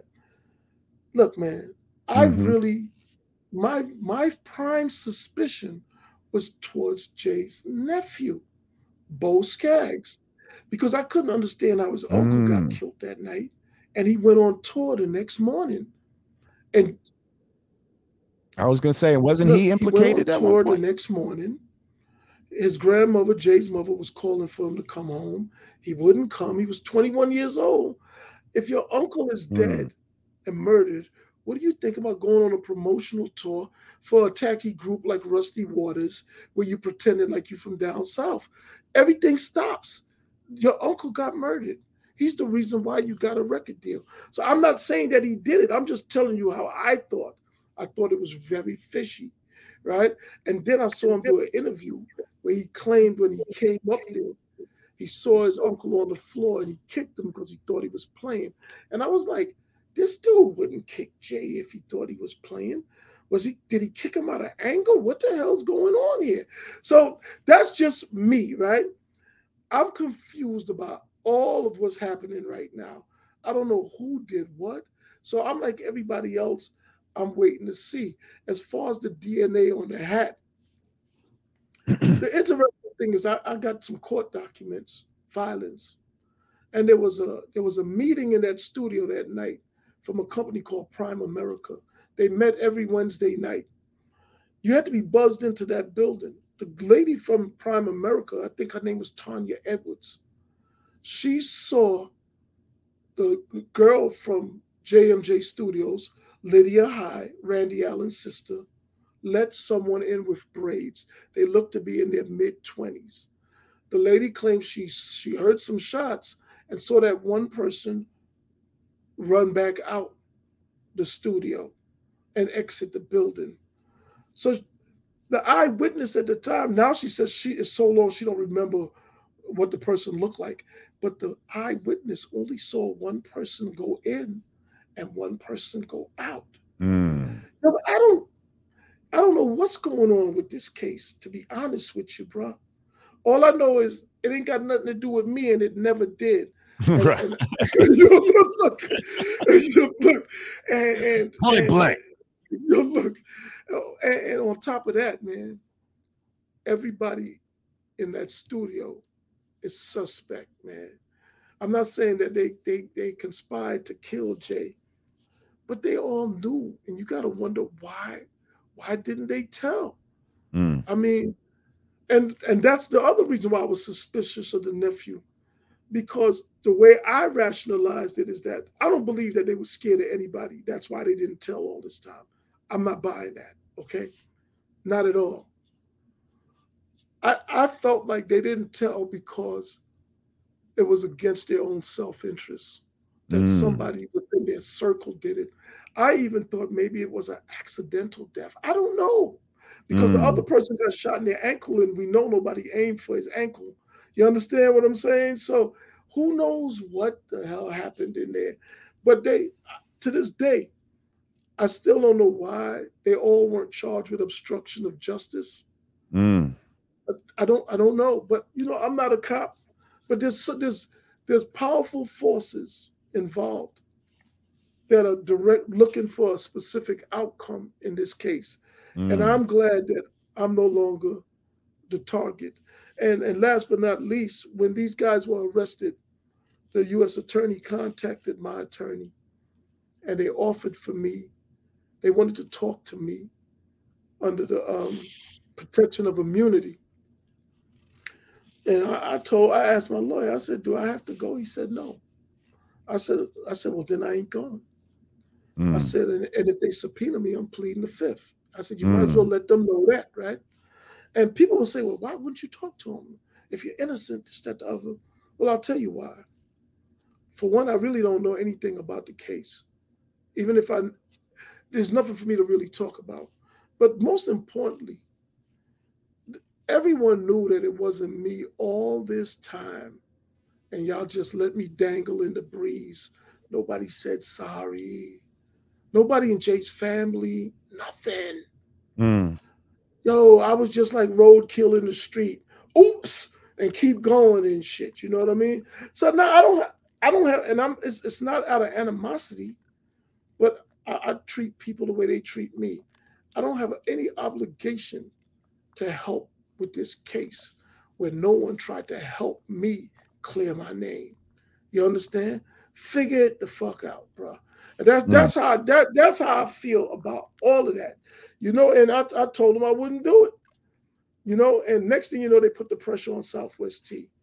And and I believe that the reason why they wanted to talk to me is because they wanted to use me to establish that Jay was in fact dealing with drugs.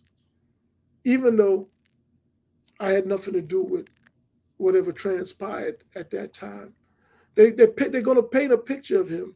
Not just those people are going to be on trial, but Jay's legacy is about to go on trial too. Mm. Yeah. And, and they wanted me to help establish that he was, in fact, a drug dealer, you know? So you got all these goofies like David Seabrooks and, and uh, Hurricane going on all these documentaries and talking about me and I ain't got nothing to do about the case. And the reality is, they don't even know what the fuck is going on. I just don't know why they want to be mentioning my name. You know, I Mm. saw I saw Hurricane in one one interview with some sunglasses on, looking like the Terminator. Marshall Clark asked him, "Is is Scoon a tough guy?" Yeah, he's a tough guy, but he he ain't tough to me. And I'm just like, my dude, man, you wore afro, you a afro wig, and you was in the rap group, the Afro. Afros. Yes, yes. I remember Hurricane dancing on the on the corner, like, uh, yo, it's yo. When you when you put the when you put niggas in front of cameras, man, they just turn into this whole different. I'm just like, yo, when did this guy become this guy? I, yo, man, in life, I may have said what's up to Hurricane three times in my Mm. entire life. Never had a conversation with him. And if I said what's up to him, it's because he was with somebody that I was really talking to. And I just, hey, what's happening, man? Bob? And that was it three times most. Like this dude don't even know me. I don't know him, but he's on every documentary speaking on me as if he knows me. Mm.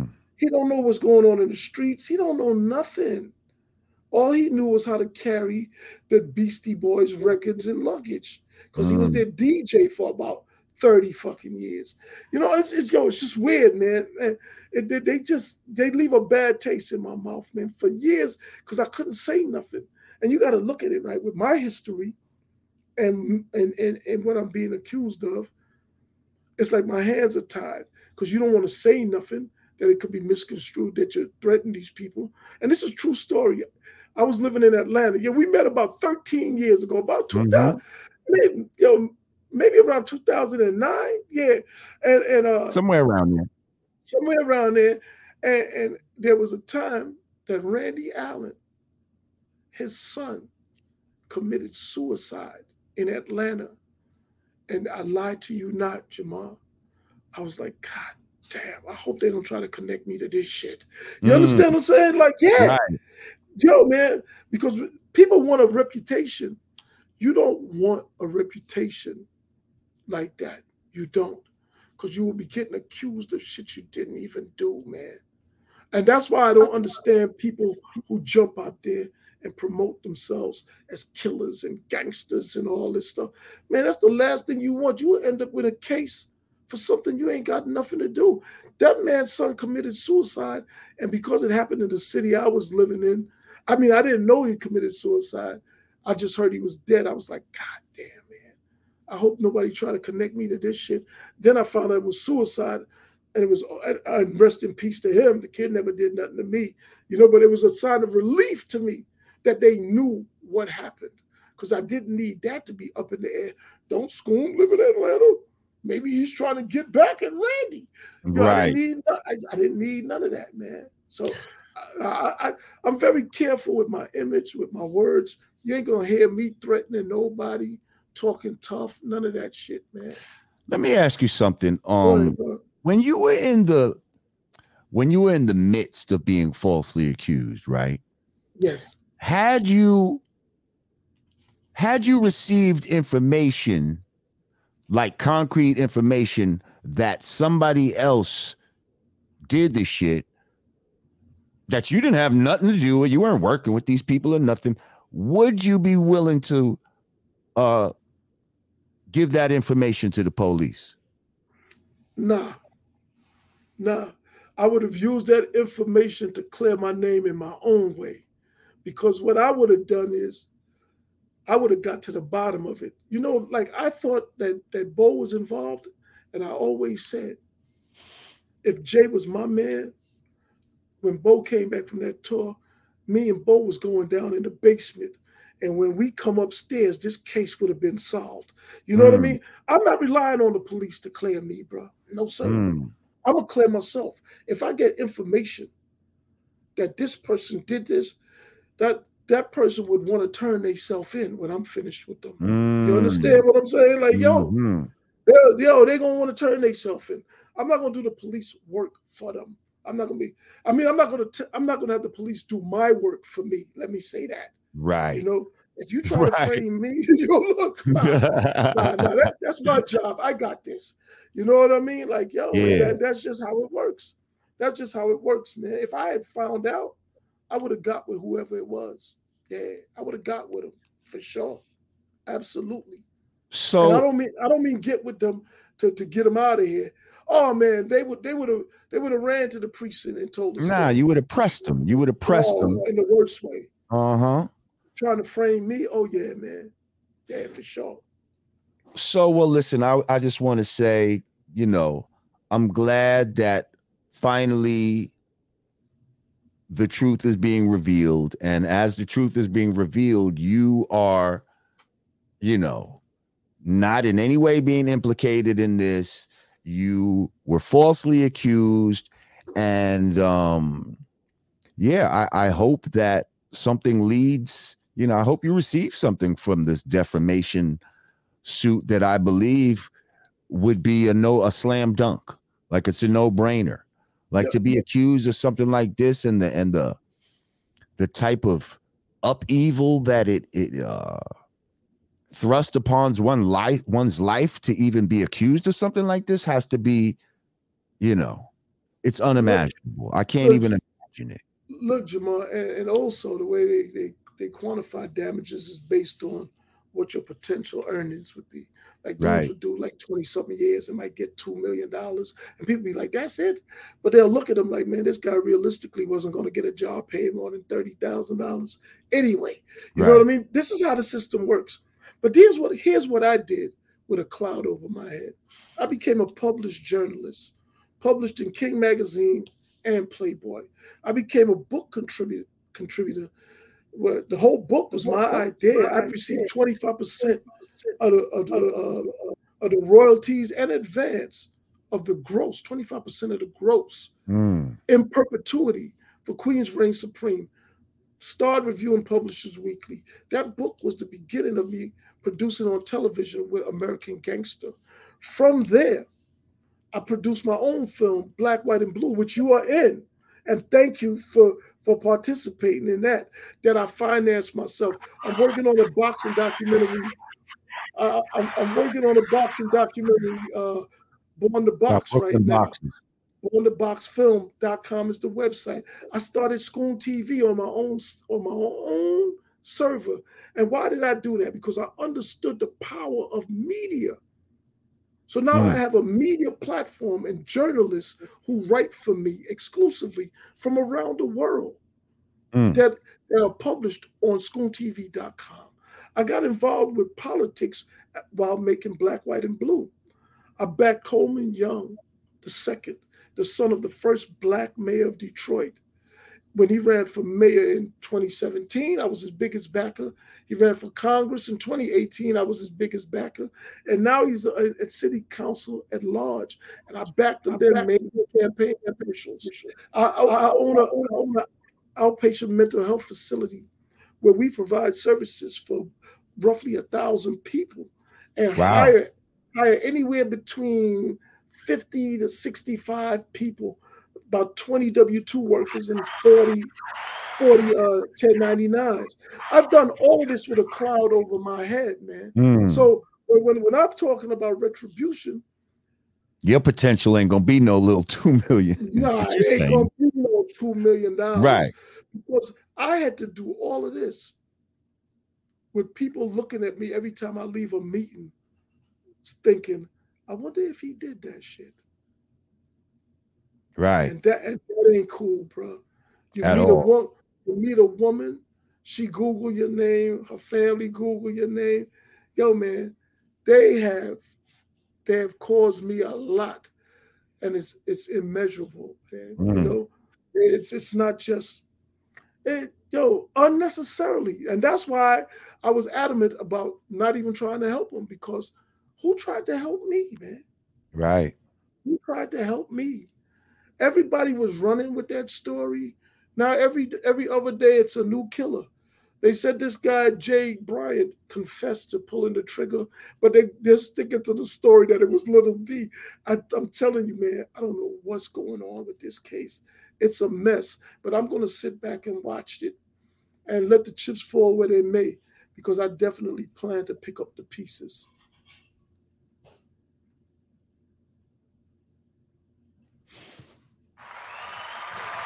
Um, so I think another testament to you is so you had all that cloud over your head. You managed to do all of those things, which led you to be able to produce on American Gangster. And I know for a fact that once you got into that American Gangster production world, you reached out to others and helped pull them in, i.e., our brother and friend to the show, Luke Steffen. Yes, yes, yes. Shout out to my man Luke Steffen. Uh, he he shouted you out and said you were the one that pulled him in, um, so that he can get his first producer credit. But I, I also watched your interview with Doggy Diamonds. Shout out to my man Doggy Diamonds.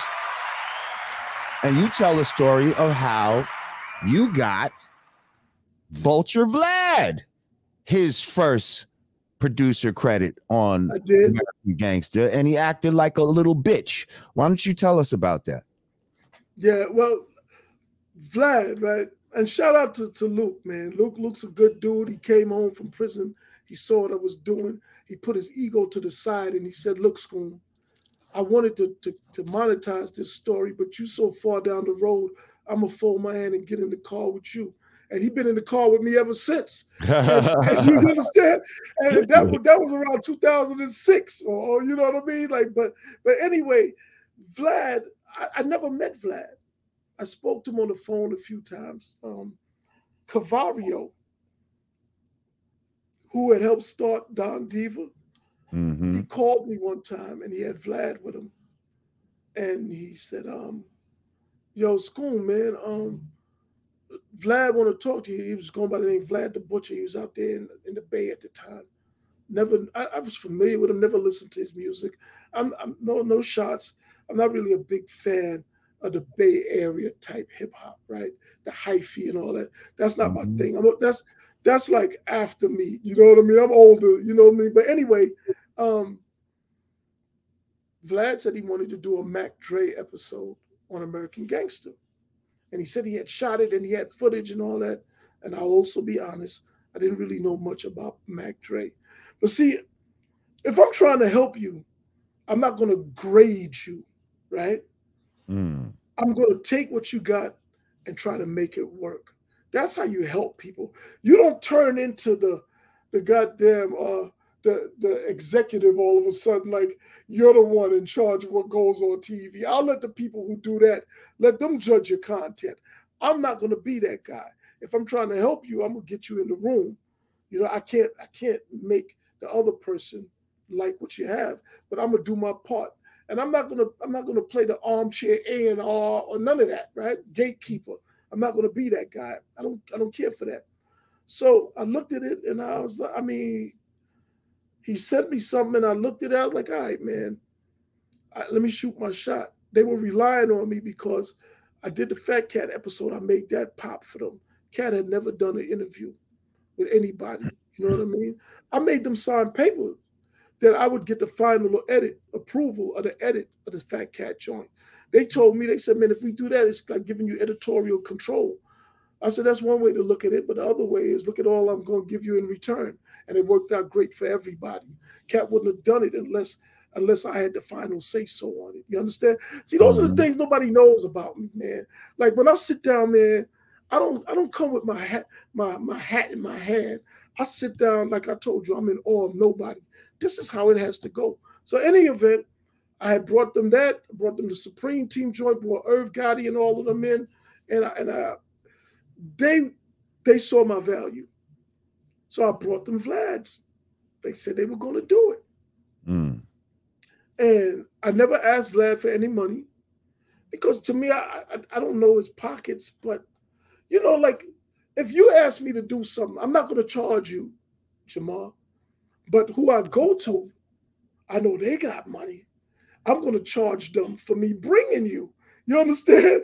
I, I, yo, I go up. I don't go down, bro. You dig right, what I'm saying? Right. So yeah. many of us, yo, we try to feed off an emaciated cow, man. Like, yo, mm. bro, you know, I'm going with, I'm going with a, the, the, the, where the livestock is fat, man. You know, and and that's that's upstairs, right? They got it. So so anyway, I did that. I got a couple thousand dollars for it, and Vlad got his first TV production credit. I never asked him for anything. He was thankful, all that a couple years later, Cat Sons, they they had a, a, artist. I think um his name was Mo Payne. He had a, a song called "Meet Me in Meet, Meet Me in the Tunnel" or something like that. And there was another one. They wanted a video played on Vlad channel because Vlad used to play videos when he first came out. Mm-hmm. And I sent him the video, and he tried to tell me that the video wasn't really, you know, to the standard of what he had on there but it absolutely was though. Mm. And, it, and I, if I had told him that about his low budget footage, it would have never got on on American Gangster. But you know, um, I learned I learned a lesson from that. I didn't do it for him. Let me say that I did it for Cavario, but I still learned a lesson. You got to be careful who you do things for. You know, um, you gotta you gotta make sure there's nothing wrong with throwing people a good look, but it has to be people that move like you move. You know, otherwise you'll be you'll just be exploited by takers, man. That people that only know how to take and they don't know how to give. You know, I'm a natural giver, bro. I'm not into taking anything. I'm a builder. I provide opportunities to people, all of that. But you ha- I have to remind myself that there's a lot of people, man. They're like parasites.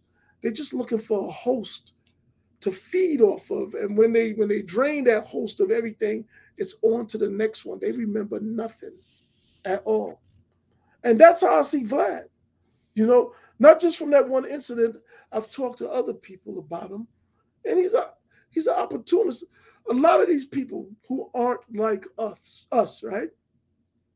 We come from a place where people have nothing, right? And sometimes you just have to have faith and trust in the bond that it's going to work out. And you know that if if this person get on, you, they're going to throw the rope back for you. But when you deal with people like Vlad, that's not how they work in their world. In fact, they probably think we're stupid for doing that because that's not mm. their culture.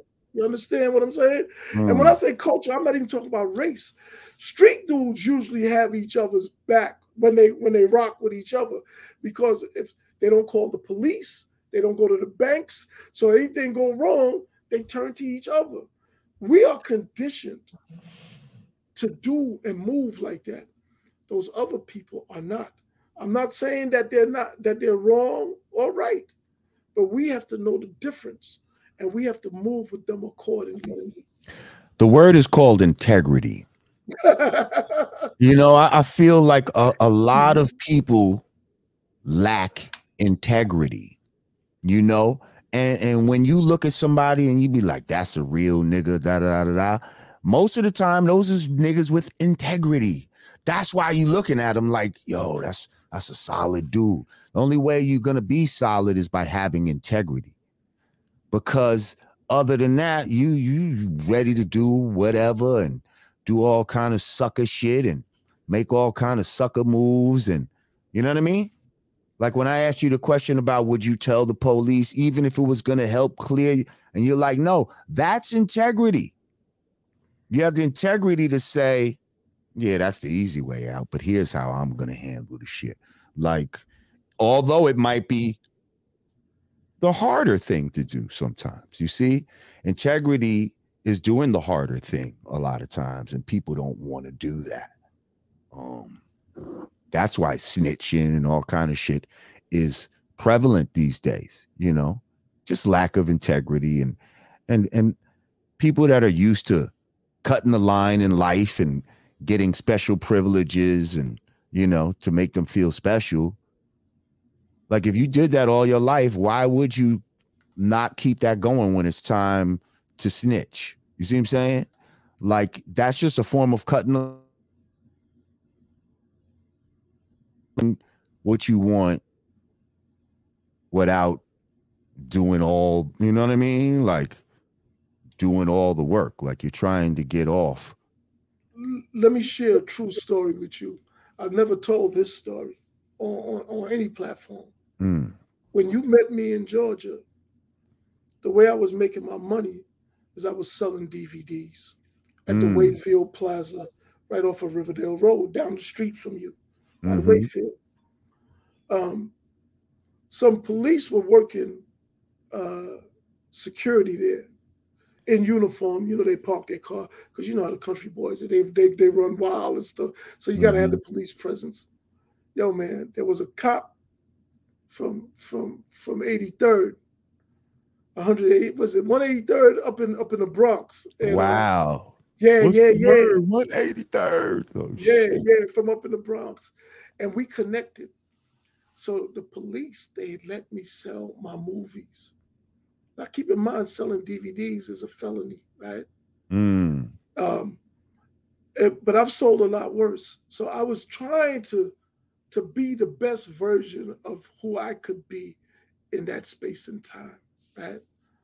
So one day, I used to get a cops free free movies and stuff. A cop who's now a sergeant, he came through, and I gave him I gave him some movies through the window of his car. Took no money from I never took money from the police, but I would get him free movies and stuff, right? A off-duty deputy saw it, and Later on that day, Victor Hill, who was the sheriff of Clayton County at the time, and his top lieutenants came and they arrested me. Mm. And they wanted me to implicate Clayton County Police Department Mm. in the in the DVD business because the deputy had so and at the time Victor Hill was always he had always he always had a hard on for the police department. He changed the sheriff department uniform from brown to blue. He he was encroaching on all their territory. He wanted to make them obsolete, like he was the the top law officer in Clayton County. Mm. And me with my little DVD hustle got in the middle of this firefight. So check this. They asked me. They said, uh, are you in business with such and such and such and such and such and such? They, and you know what I told them, Jamar?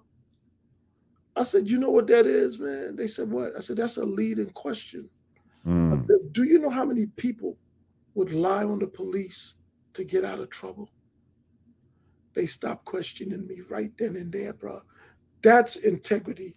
People be talking about, yeah, I told, I told on the police. I wouldn't even tell on the police. Mm. You understand? Mm. That's deep. That is integrity. That is integrity. And the easier thing would have been to just like, yeah, it was them. They they made me do it. They, you know what I mean? Like, that would have been the easy thing, thing to do. But sometimes integrity means doing the harder thing. You know what I mean? And have it, and that's where self-discipline comes in. And if you don't have self-discipline, you're fucked in this world. That's why they want you to that's why they don't want us to have any discipline. That's why they want us to be weak. Um I want to talk about school and TV real quick because I like the fact that you said you got your own server. Like that's something that I had actually thought about. You know what I mean? I feel like that's something that we need. Um, you know, I'm I've gotten strikes and shit on YouTube. and- Absolutely. you know what I mean? And I'm get I get fucking uh, emails talking about somebody made a copyright claim and all this stupid shit. Um, you know, when the scandemic was going down, there was certain things you couldn't even fucking say, you know, without you know being flagged and all this. Um, and we got to stop acting like YouTube is the only game in town. You know, we got to stop acting like Instagram and all these other places that have servers that are just given to us. We got to stop acting like we can't do this shit ourselves as well. So tell me, you know, about that process. Uh, is it a hard thing to do? Is it, you know what I mean? Like, Well, what what what I have technically how do we grow this network as well, too? What what I have is technically called a designated server, right? It's not like I got my own server in my closet somewhere. Right, right, right. Yeah. So you got these companies, and I'll give you the information offline. You got these companies where you can have your own server set up within their their system and host your own content.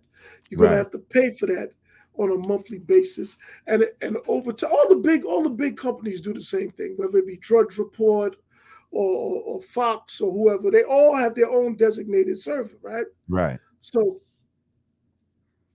with that, you pay for your space, and and of of course, as time goes by, you use more and more space because of the accumulation, and you can expand it. My brother, who's a a, a genius, set up my uh, my server for me. But what what really got me started with it was because on January eighth, twenty twenty one, Trump lost his Twitter account because after the insurrection or whatever. And I thought to myself, regardless of what anybody think about Trump, he was the president. If if they could bully the president like this, who the hell am I? You know what I mean? So I Right. I, I was I was like, yo, I started preparing, and and I I launched Scoon TV on April twentieth, twenty twenty one. It, it took ninety days from conception to execution. And what I did was I, I used a combination of things. How how long? 90 days, 90 days, 90 days, three months. three months, bro. Okay. You know, so I, I I wanted I wanted to have exclusive content. That's in my town hall section. That's at the top of the site. I got journalists, uh, foreign correspondents from South Africa, Uganda, Kenya, Croatia, and they give you the perspective of what's going on in the world from their vantage point. I'm not saying that they are telling you the truth. It is always best to get as many vantage points as possible because the truth is somewhere in the middle. In America, we have 95% of all media and information controlled by five corporations, right?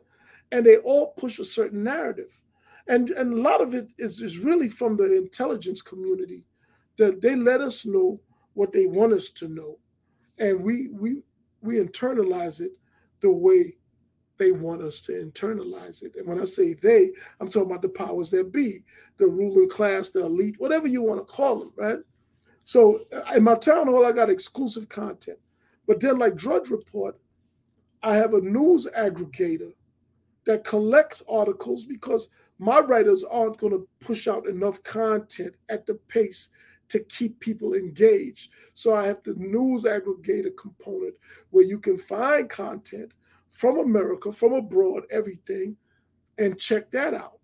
And then also, I have, I host my own video content that I put behind my paywall because I don't have advertisers or anything. So I charge people $4.99 for the primary uh, membership. They get access to my vlogs, uh, $9.99 for my presidential, and they get access to my interviews and my vlogs, right? Everything mm. else on the site is free. You don't need a membership to access the, the, the town hall or the news aggregator or anything. But me, my presence, I charge for that. Not saying that I think I'm all of that, but some I, I need some way to offset the cost of providing this service for people who don't want to be inundated with propaganda. Right. Know? And, and so that that's been working out for me. I've, I've interviewed Roger Stone, uh, Marc Lamont Hill, Duduzane Zuma, uh, a, a, a, bunch of people, and and people are enjoying it. I wish more people would sign up. Just last year, I launched my app in December. You okay. can get the Scoon TV app on in, in Google Play or in the Apple Store. It's there, and you can check out my site on on your on your phone on the app, or you can visit it www.scoontv.com. And and every day I got a staff, I got a team.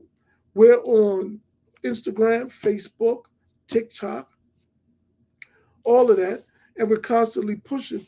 But you know, it's kind of hard, Jamar, because I had to try to figure out who I was as a, a, a media personality. A lot of my views are traditional and conservative, but I wouldn't call myself a political conservative. I'm more or less a social conservative, meaning that I believe in the mother, father, the nuclear family, and so on and so forth, and doing and doing for self and things like that. I'm not looking to the government to do for me what I'm either incapable or unwilling to do for myself, if mm. that makes any sense. You understand what I'm saying? Mm-hmm. But I'm also very black and proud of it, man. I, and I love black people, man. You know, when we do right. And I try right. to support as many of us as possible when we do right. Okay. And that, that that's the only thing I'm I'm not trying to charge, but I don't want to support bullshit to be blunt, you know. But sometimes, man, when you're dealing with politics, it's almost required for, for you to abandon any kind of racial identity as a black person. You have to fall into the fold of whichever side you're on. I simply refuse to do that. Mm. I agree with a lot of uh, conservative principles, yes, but I still acknowledge that there's differences between whites and blacks and and there's structural racism and so I don't harp about it, but I'm not going to I'm not to ignore it to make somebody else comfortable. You understand? Like I like I often say, it's like to me, a lot of whites don't want to hear that blacks have it harder because then they have to reassess and reevaluate their own accomplishments. Like, did you really earn it? And that bothers them, you know? Mm. I, am not attacking them when I tell them that, yo, it's it's tougher for us. And as a black entrepreneur, I feel like racism you don't really get to see it until you try to get a bigger piece of the economic pie. That's mm. when the blades come out. You see, but the politicized form of racism deals with police brutality, stop and st- uh, stop and uh, sn- uh, frisk, uh, profiling, those things because it's more relatable and can get more votes. But you can navigate that. I know someone, I'm not going to say his name, he's carried guns since he was 14 and has never been arrested with a gun. You mm. understand? I know him pretty damn well. You can get around stopping, frisk, profiling. Just don't be a jackass out here. But you can't get around not having access to that to that money, that mm. that economic. Yo, man, they they serious about it, and it may not even be simply along racial lines. I will say this: you know, when we talk about race, we got to be careful because there's a lot of white people who are just very average and you know they go to work. So when we're talking about white people got this, got that, they personalize it, of course, because they are white, and they're like, "Shit, I'm out here busting my ass." So I will say this: the people in power are most definitely white, but every white person is not in power, you know, and and and that kinds of that that that should help people understand. It's not just the whiteness, man. I like to say white privilege is getting the benefit of doubt, especially from black people. Black people, they they it's a psychological thing with us, you know. A lot of us have a deep inferiority complex, whether we want to admit it or not. We defer to whiteness. It's why somebody like a Vlad could tell all these hood stories. It's why somebody like a Bobby Konders, who I liked, but he's a white Bajan, could be the, the reggae DJ on Hot 97 with a Jamaican sidekick. For years. For years. And I'm not saying that Bobby Konders is a bad guy. No. But there's a lot of privileges of being white, especially when dealing with black people. We we talk racist sometimes, but there's nobody more accepting of white people than black people, bro. That's just my observation. Look, man, in my mental health business, I've had four black clinical directors, three women and one black man. The first black uh, white clinical director I got, uh, the company became more productive, and we're talking about a 97% black staff. Mm. For, some, for whatever reason, they responded better to right. the white direction. I'm not making this to, uh-huh. I, I'm not proud to say that. I'm not making this up. It's just a fact. It's just a fact. And I can tell you, because I am the fucking boss, the white director was no more capable than any of the preceding black ones. He was no more capable. Except we think the white people's ice is colder. Oh, that, you know, and, and, and that is authority is more authoritative. You know, like everything. Look, and that that is an internal issue with us, man. You know, we could blame a lot of external factors, but we got to get that that thing right within ourselves first, and then the external factors won't even matter; they'll dissipate. But it starts inside of us. We got to love each other more. We got to support each other more, and that doesn't mean hating anybody else, right? If if you need if you need opposition to galvanize your forces, well, then that may be problematic because you can't have opposition all the time. How about maybe we just galvanize our forces and become unified out of a need to survive, man? You know, I, I, I saw a statistic that in Jamaica, 85% of the children are born out of wedlock. Mm. And 70% of the children uh, subjected to a paternity test, not 70% of all children, of the children who took the paternity test, 70% of them weren't the children of the men they thought was their father, bro. This wow. is going on in Jamaica right now. Yo, wow. you can you cannot, you cannot compensate with politics and policy for cultural deficiencies. We mm. have an issue culturally that we need to fix, and we weren't always there. My theory is that integration put Black people in close proximity to the most deviant of white folks. Mm. Right? And this is where you was talking about Pride Month and all that. This is who we partnered up with.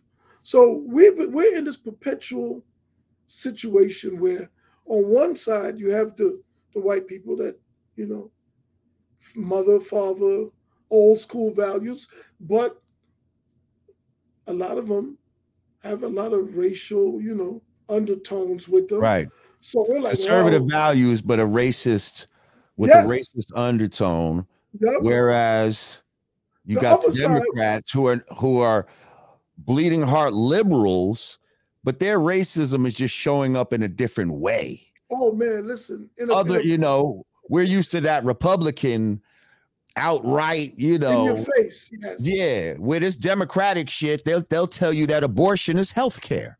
Like that's racial fucking genocide.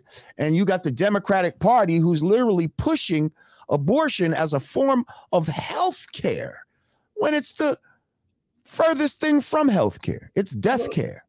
See, and and and and they they give us they entice us with their with these symbols and these code part, words partaking in their deviancy right at the opening of the 2020 dnc convention they had billy porter openly gay black man hiv positive he was in some kind of chiffon outfit prancing around now, I'm not going to judge Billy Porter. My life is very different from his. I am. but, but, but please tell me, what does he have to do with a presidential election? Nothing other than trying to sway black people to get down with the agenda. See what I'm saying? That's what he has to do with it. That's why they're trying to use black people as the as the face of a lot they, of this shit because civil rights has now become gay rights. It's interchangeable. So there's a lot of social engineering going on, and it's Absolutely. being done in entertainment. I, when I see people like Dwyane Wade, with what's going on with his son and all that, I'm not minding his business. His son is a kid. Whether his son was gay or straight, his son shouldn't be sexualized at his age period. That used to be considered decent behavior to not sexualize your children. You cannot make your fate, your son, your, your underage child, the face of some kind of sexual movement. You know, but here's the thing: they have to do that. You know why? Of course, because a man and a man can't have children. A woman and a woman can't have children. So they have to make converts. They have to recruit children. They can't have their own children. So they have to recruit children into their movement in order for them to be more gay people. like that's the only way you're going to get them in is through recruiting. And you can recruit them through through foods cuz they're chemically uh they're chemically sending people down that path through nutrition and shit like that through foods that you don't even realize uh, through formula and vaccines and all kind of shit like that. But then they're also doing it with just media bombarding people. They got trannies going into the kindergarten reading stories to the children and all of that. Why would you attack the children? Because you need converts. You need more people to you can't grow them. you can't yeah. make them born, so you gotta uh convert them. Yeah, for sure. Right now.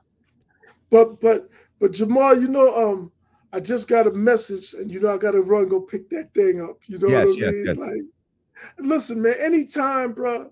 Listen, I, I, I get on. I want to talk with you again because I love everything about Scoon TV having a dedicated server. I like to help. I feel like you probably need a fucking influencer sir like me over there doing something that's going to help bring eyes over there. I don't know how many subscribers you got and all of that, but we got 165,000 right now on this particular channel. Um I don't. You I, talk I about mean. I get traffic from I'm, 80, I'm 80 sure a lot of them would come over there if I was to put that out there. And especially if I said, well, you know what? You're not even going to see me on YouTube. Come to Scoon TV. You understand what I'm saying? Oh man, So, we, we- we, we gotta can we, we gotta do it, bro. We gotta Yeah, let's talk, man. Let's see how we can Yeah. make some some shit happen, man. And we got to help each other. You know what I mean? all, all the time, grow, man. man. All, all the time, Just man. grow. You know, I, I get traffic from over 80 countries around the world, man. Every day. And I get traffic from a lot. That's why I like to go earlier when I say like three o'clock, because I know that people overseas, if it's three o'clock over here, it's like eight o'clock. You know what I mean? Oh, in London live, and shit like I didn't know that. I did not know you went live. Yeah, man. so so that's why when you was like 10 o'clock last night, I was like, nah, that's too late. Like, I want to make sure that we get as much people as possible.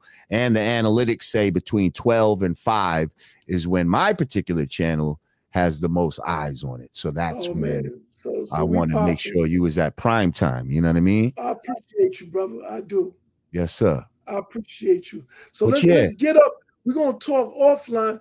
To what you doing tomorrow? Maybe we can get on a call tomorrow. Uh yeah, I could get on a call tomorrow. Real quick. Uh thank you, Pablo Garcia. He said, Can can you ask quick who's Spence. he got? I got Spence. got Spence. Yeah, okay. I got Spence. Nice, nice, nice. Um, and wait, when is that fight? Uh, it's in July. I think the 27th. Okay, okay, all right. Yeah. All right, we'll be looking I'll forward In to that. Miami next week. I'm interviewing Don King next week, man. Wow, Yeah, I'm closing That's out my project with him. Yeah, yeah, yeah. 91. that's big. 91. Big Don. I know Don gets a bad rap.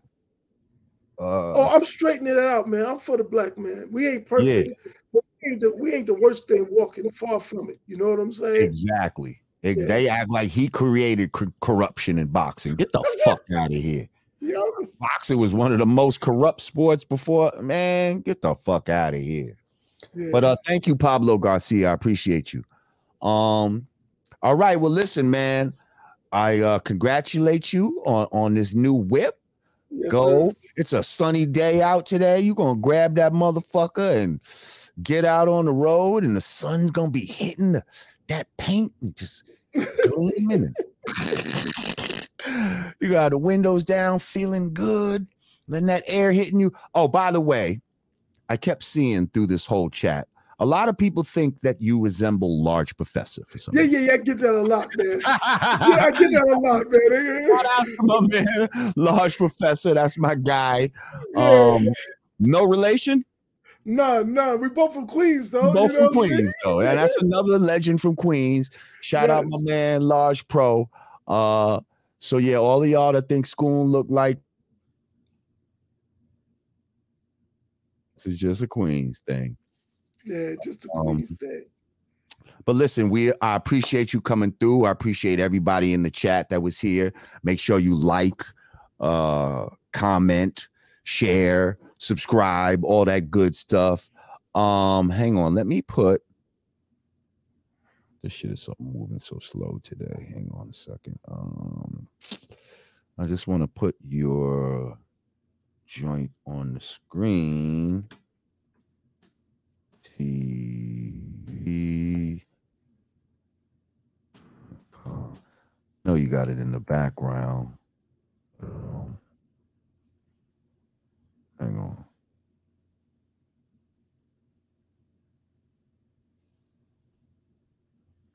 Come on. That's slow. There it is. Oh no. Okay. ScoonTV.com. There you go. So y'all make sure you go to scoontv.com. Um, you can check out his free content. You can check out the what you say, the 499 and then the 999. Is that what Yeah, we're doing? yeah, yeah. They, they, all the prompts are there. They can download the app for sure. The app is free. Right. Like I, I give up, I give up as much as possible. I'm in the media space, man. Um, there's not a lot of entertainment content, but there's a lot of financial, international, and things like that that that affect our, our bottom line. You know, yeah. So I'm not against well, see, it. I might be able to help you bring some of that entertainment content over there, We, and we, we, we don't talk, bro. We I got talk. quite a few new artists that I'm dealing with, and man, maybe, hmm, yeah, I got some ideas, man. I got some All ideas. right, we'll talk. Let's definitely talk. Scoon, ladies and gentlemen, Curtis Scoon, everybody. Thank you so much. This was an excellent fucking interview. Thank you, Jamar. My brother. All right, Peace. peace. All right, y'all. Another, another, uh, another glorious fucking episode here on the Godcast. You don't get conversations like this anywhere else. Uh, recognize. Uh, thank everybody that donated uh, during the show today. Thank you to the regulars that came through. Thank you to my uh, moderators, keeping the the chat organized and all of that. Shout out to the doggies in the background. And uh yeah. This was a good one. Um what's today? Wednesday? Yeah. Shit. I guess I'll be back next week. I'll be back next week. Um till then, man, y'all have a great rest of the week. Uh you have a great weekend. Oh, uh man, I'm sure I'm gonna have a flyer. Uh, my people at Surplus Army are doing a uh another event. It's gonna be on Father's Day. So I'm gonna get the details and all that and put it up next time you see us. But uh if you want to go shooting on Father's Day, and this is not just for fathers, this is women are invited too. But if you want to shoot some automatic weapons, some silenced weapons, uh, you want to shoot all those guns that you see in Call of Duty and PUBG and all of that, well, join us on uh, July 18th in Lebanon, Pennsylvania, and we will be getting it in. Uh, you can hit me on my DM in uh on Instagram for more information, or you can go to surplusarmy.com, surplus army on Instagram, and find more information. All right, y'all. Once again, peace to the gods, peace to the earths. Do the knowledge on this knowledge day. That means to look, listen, and observe, also to respect. For the Godcast, my name is Lord Jamar. And as always, I wish you and yours. Hey!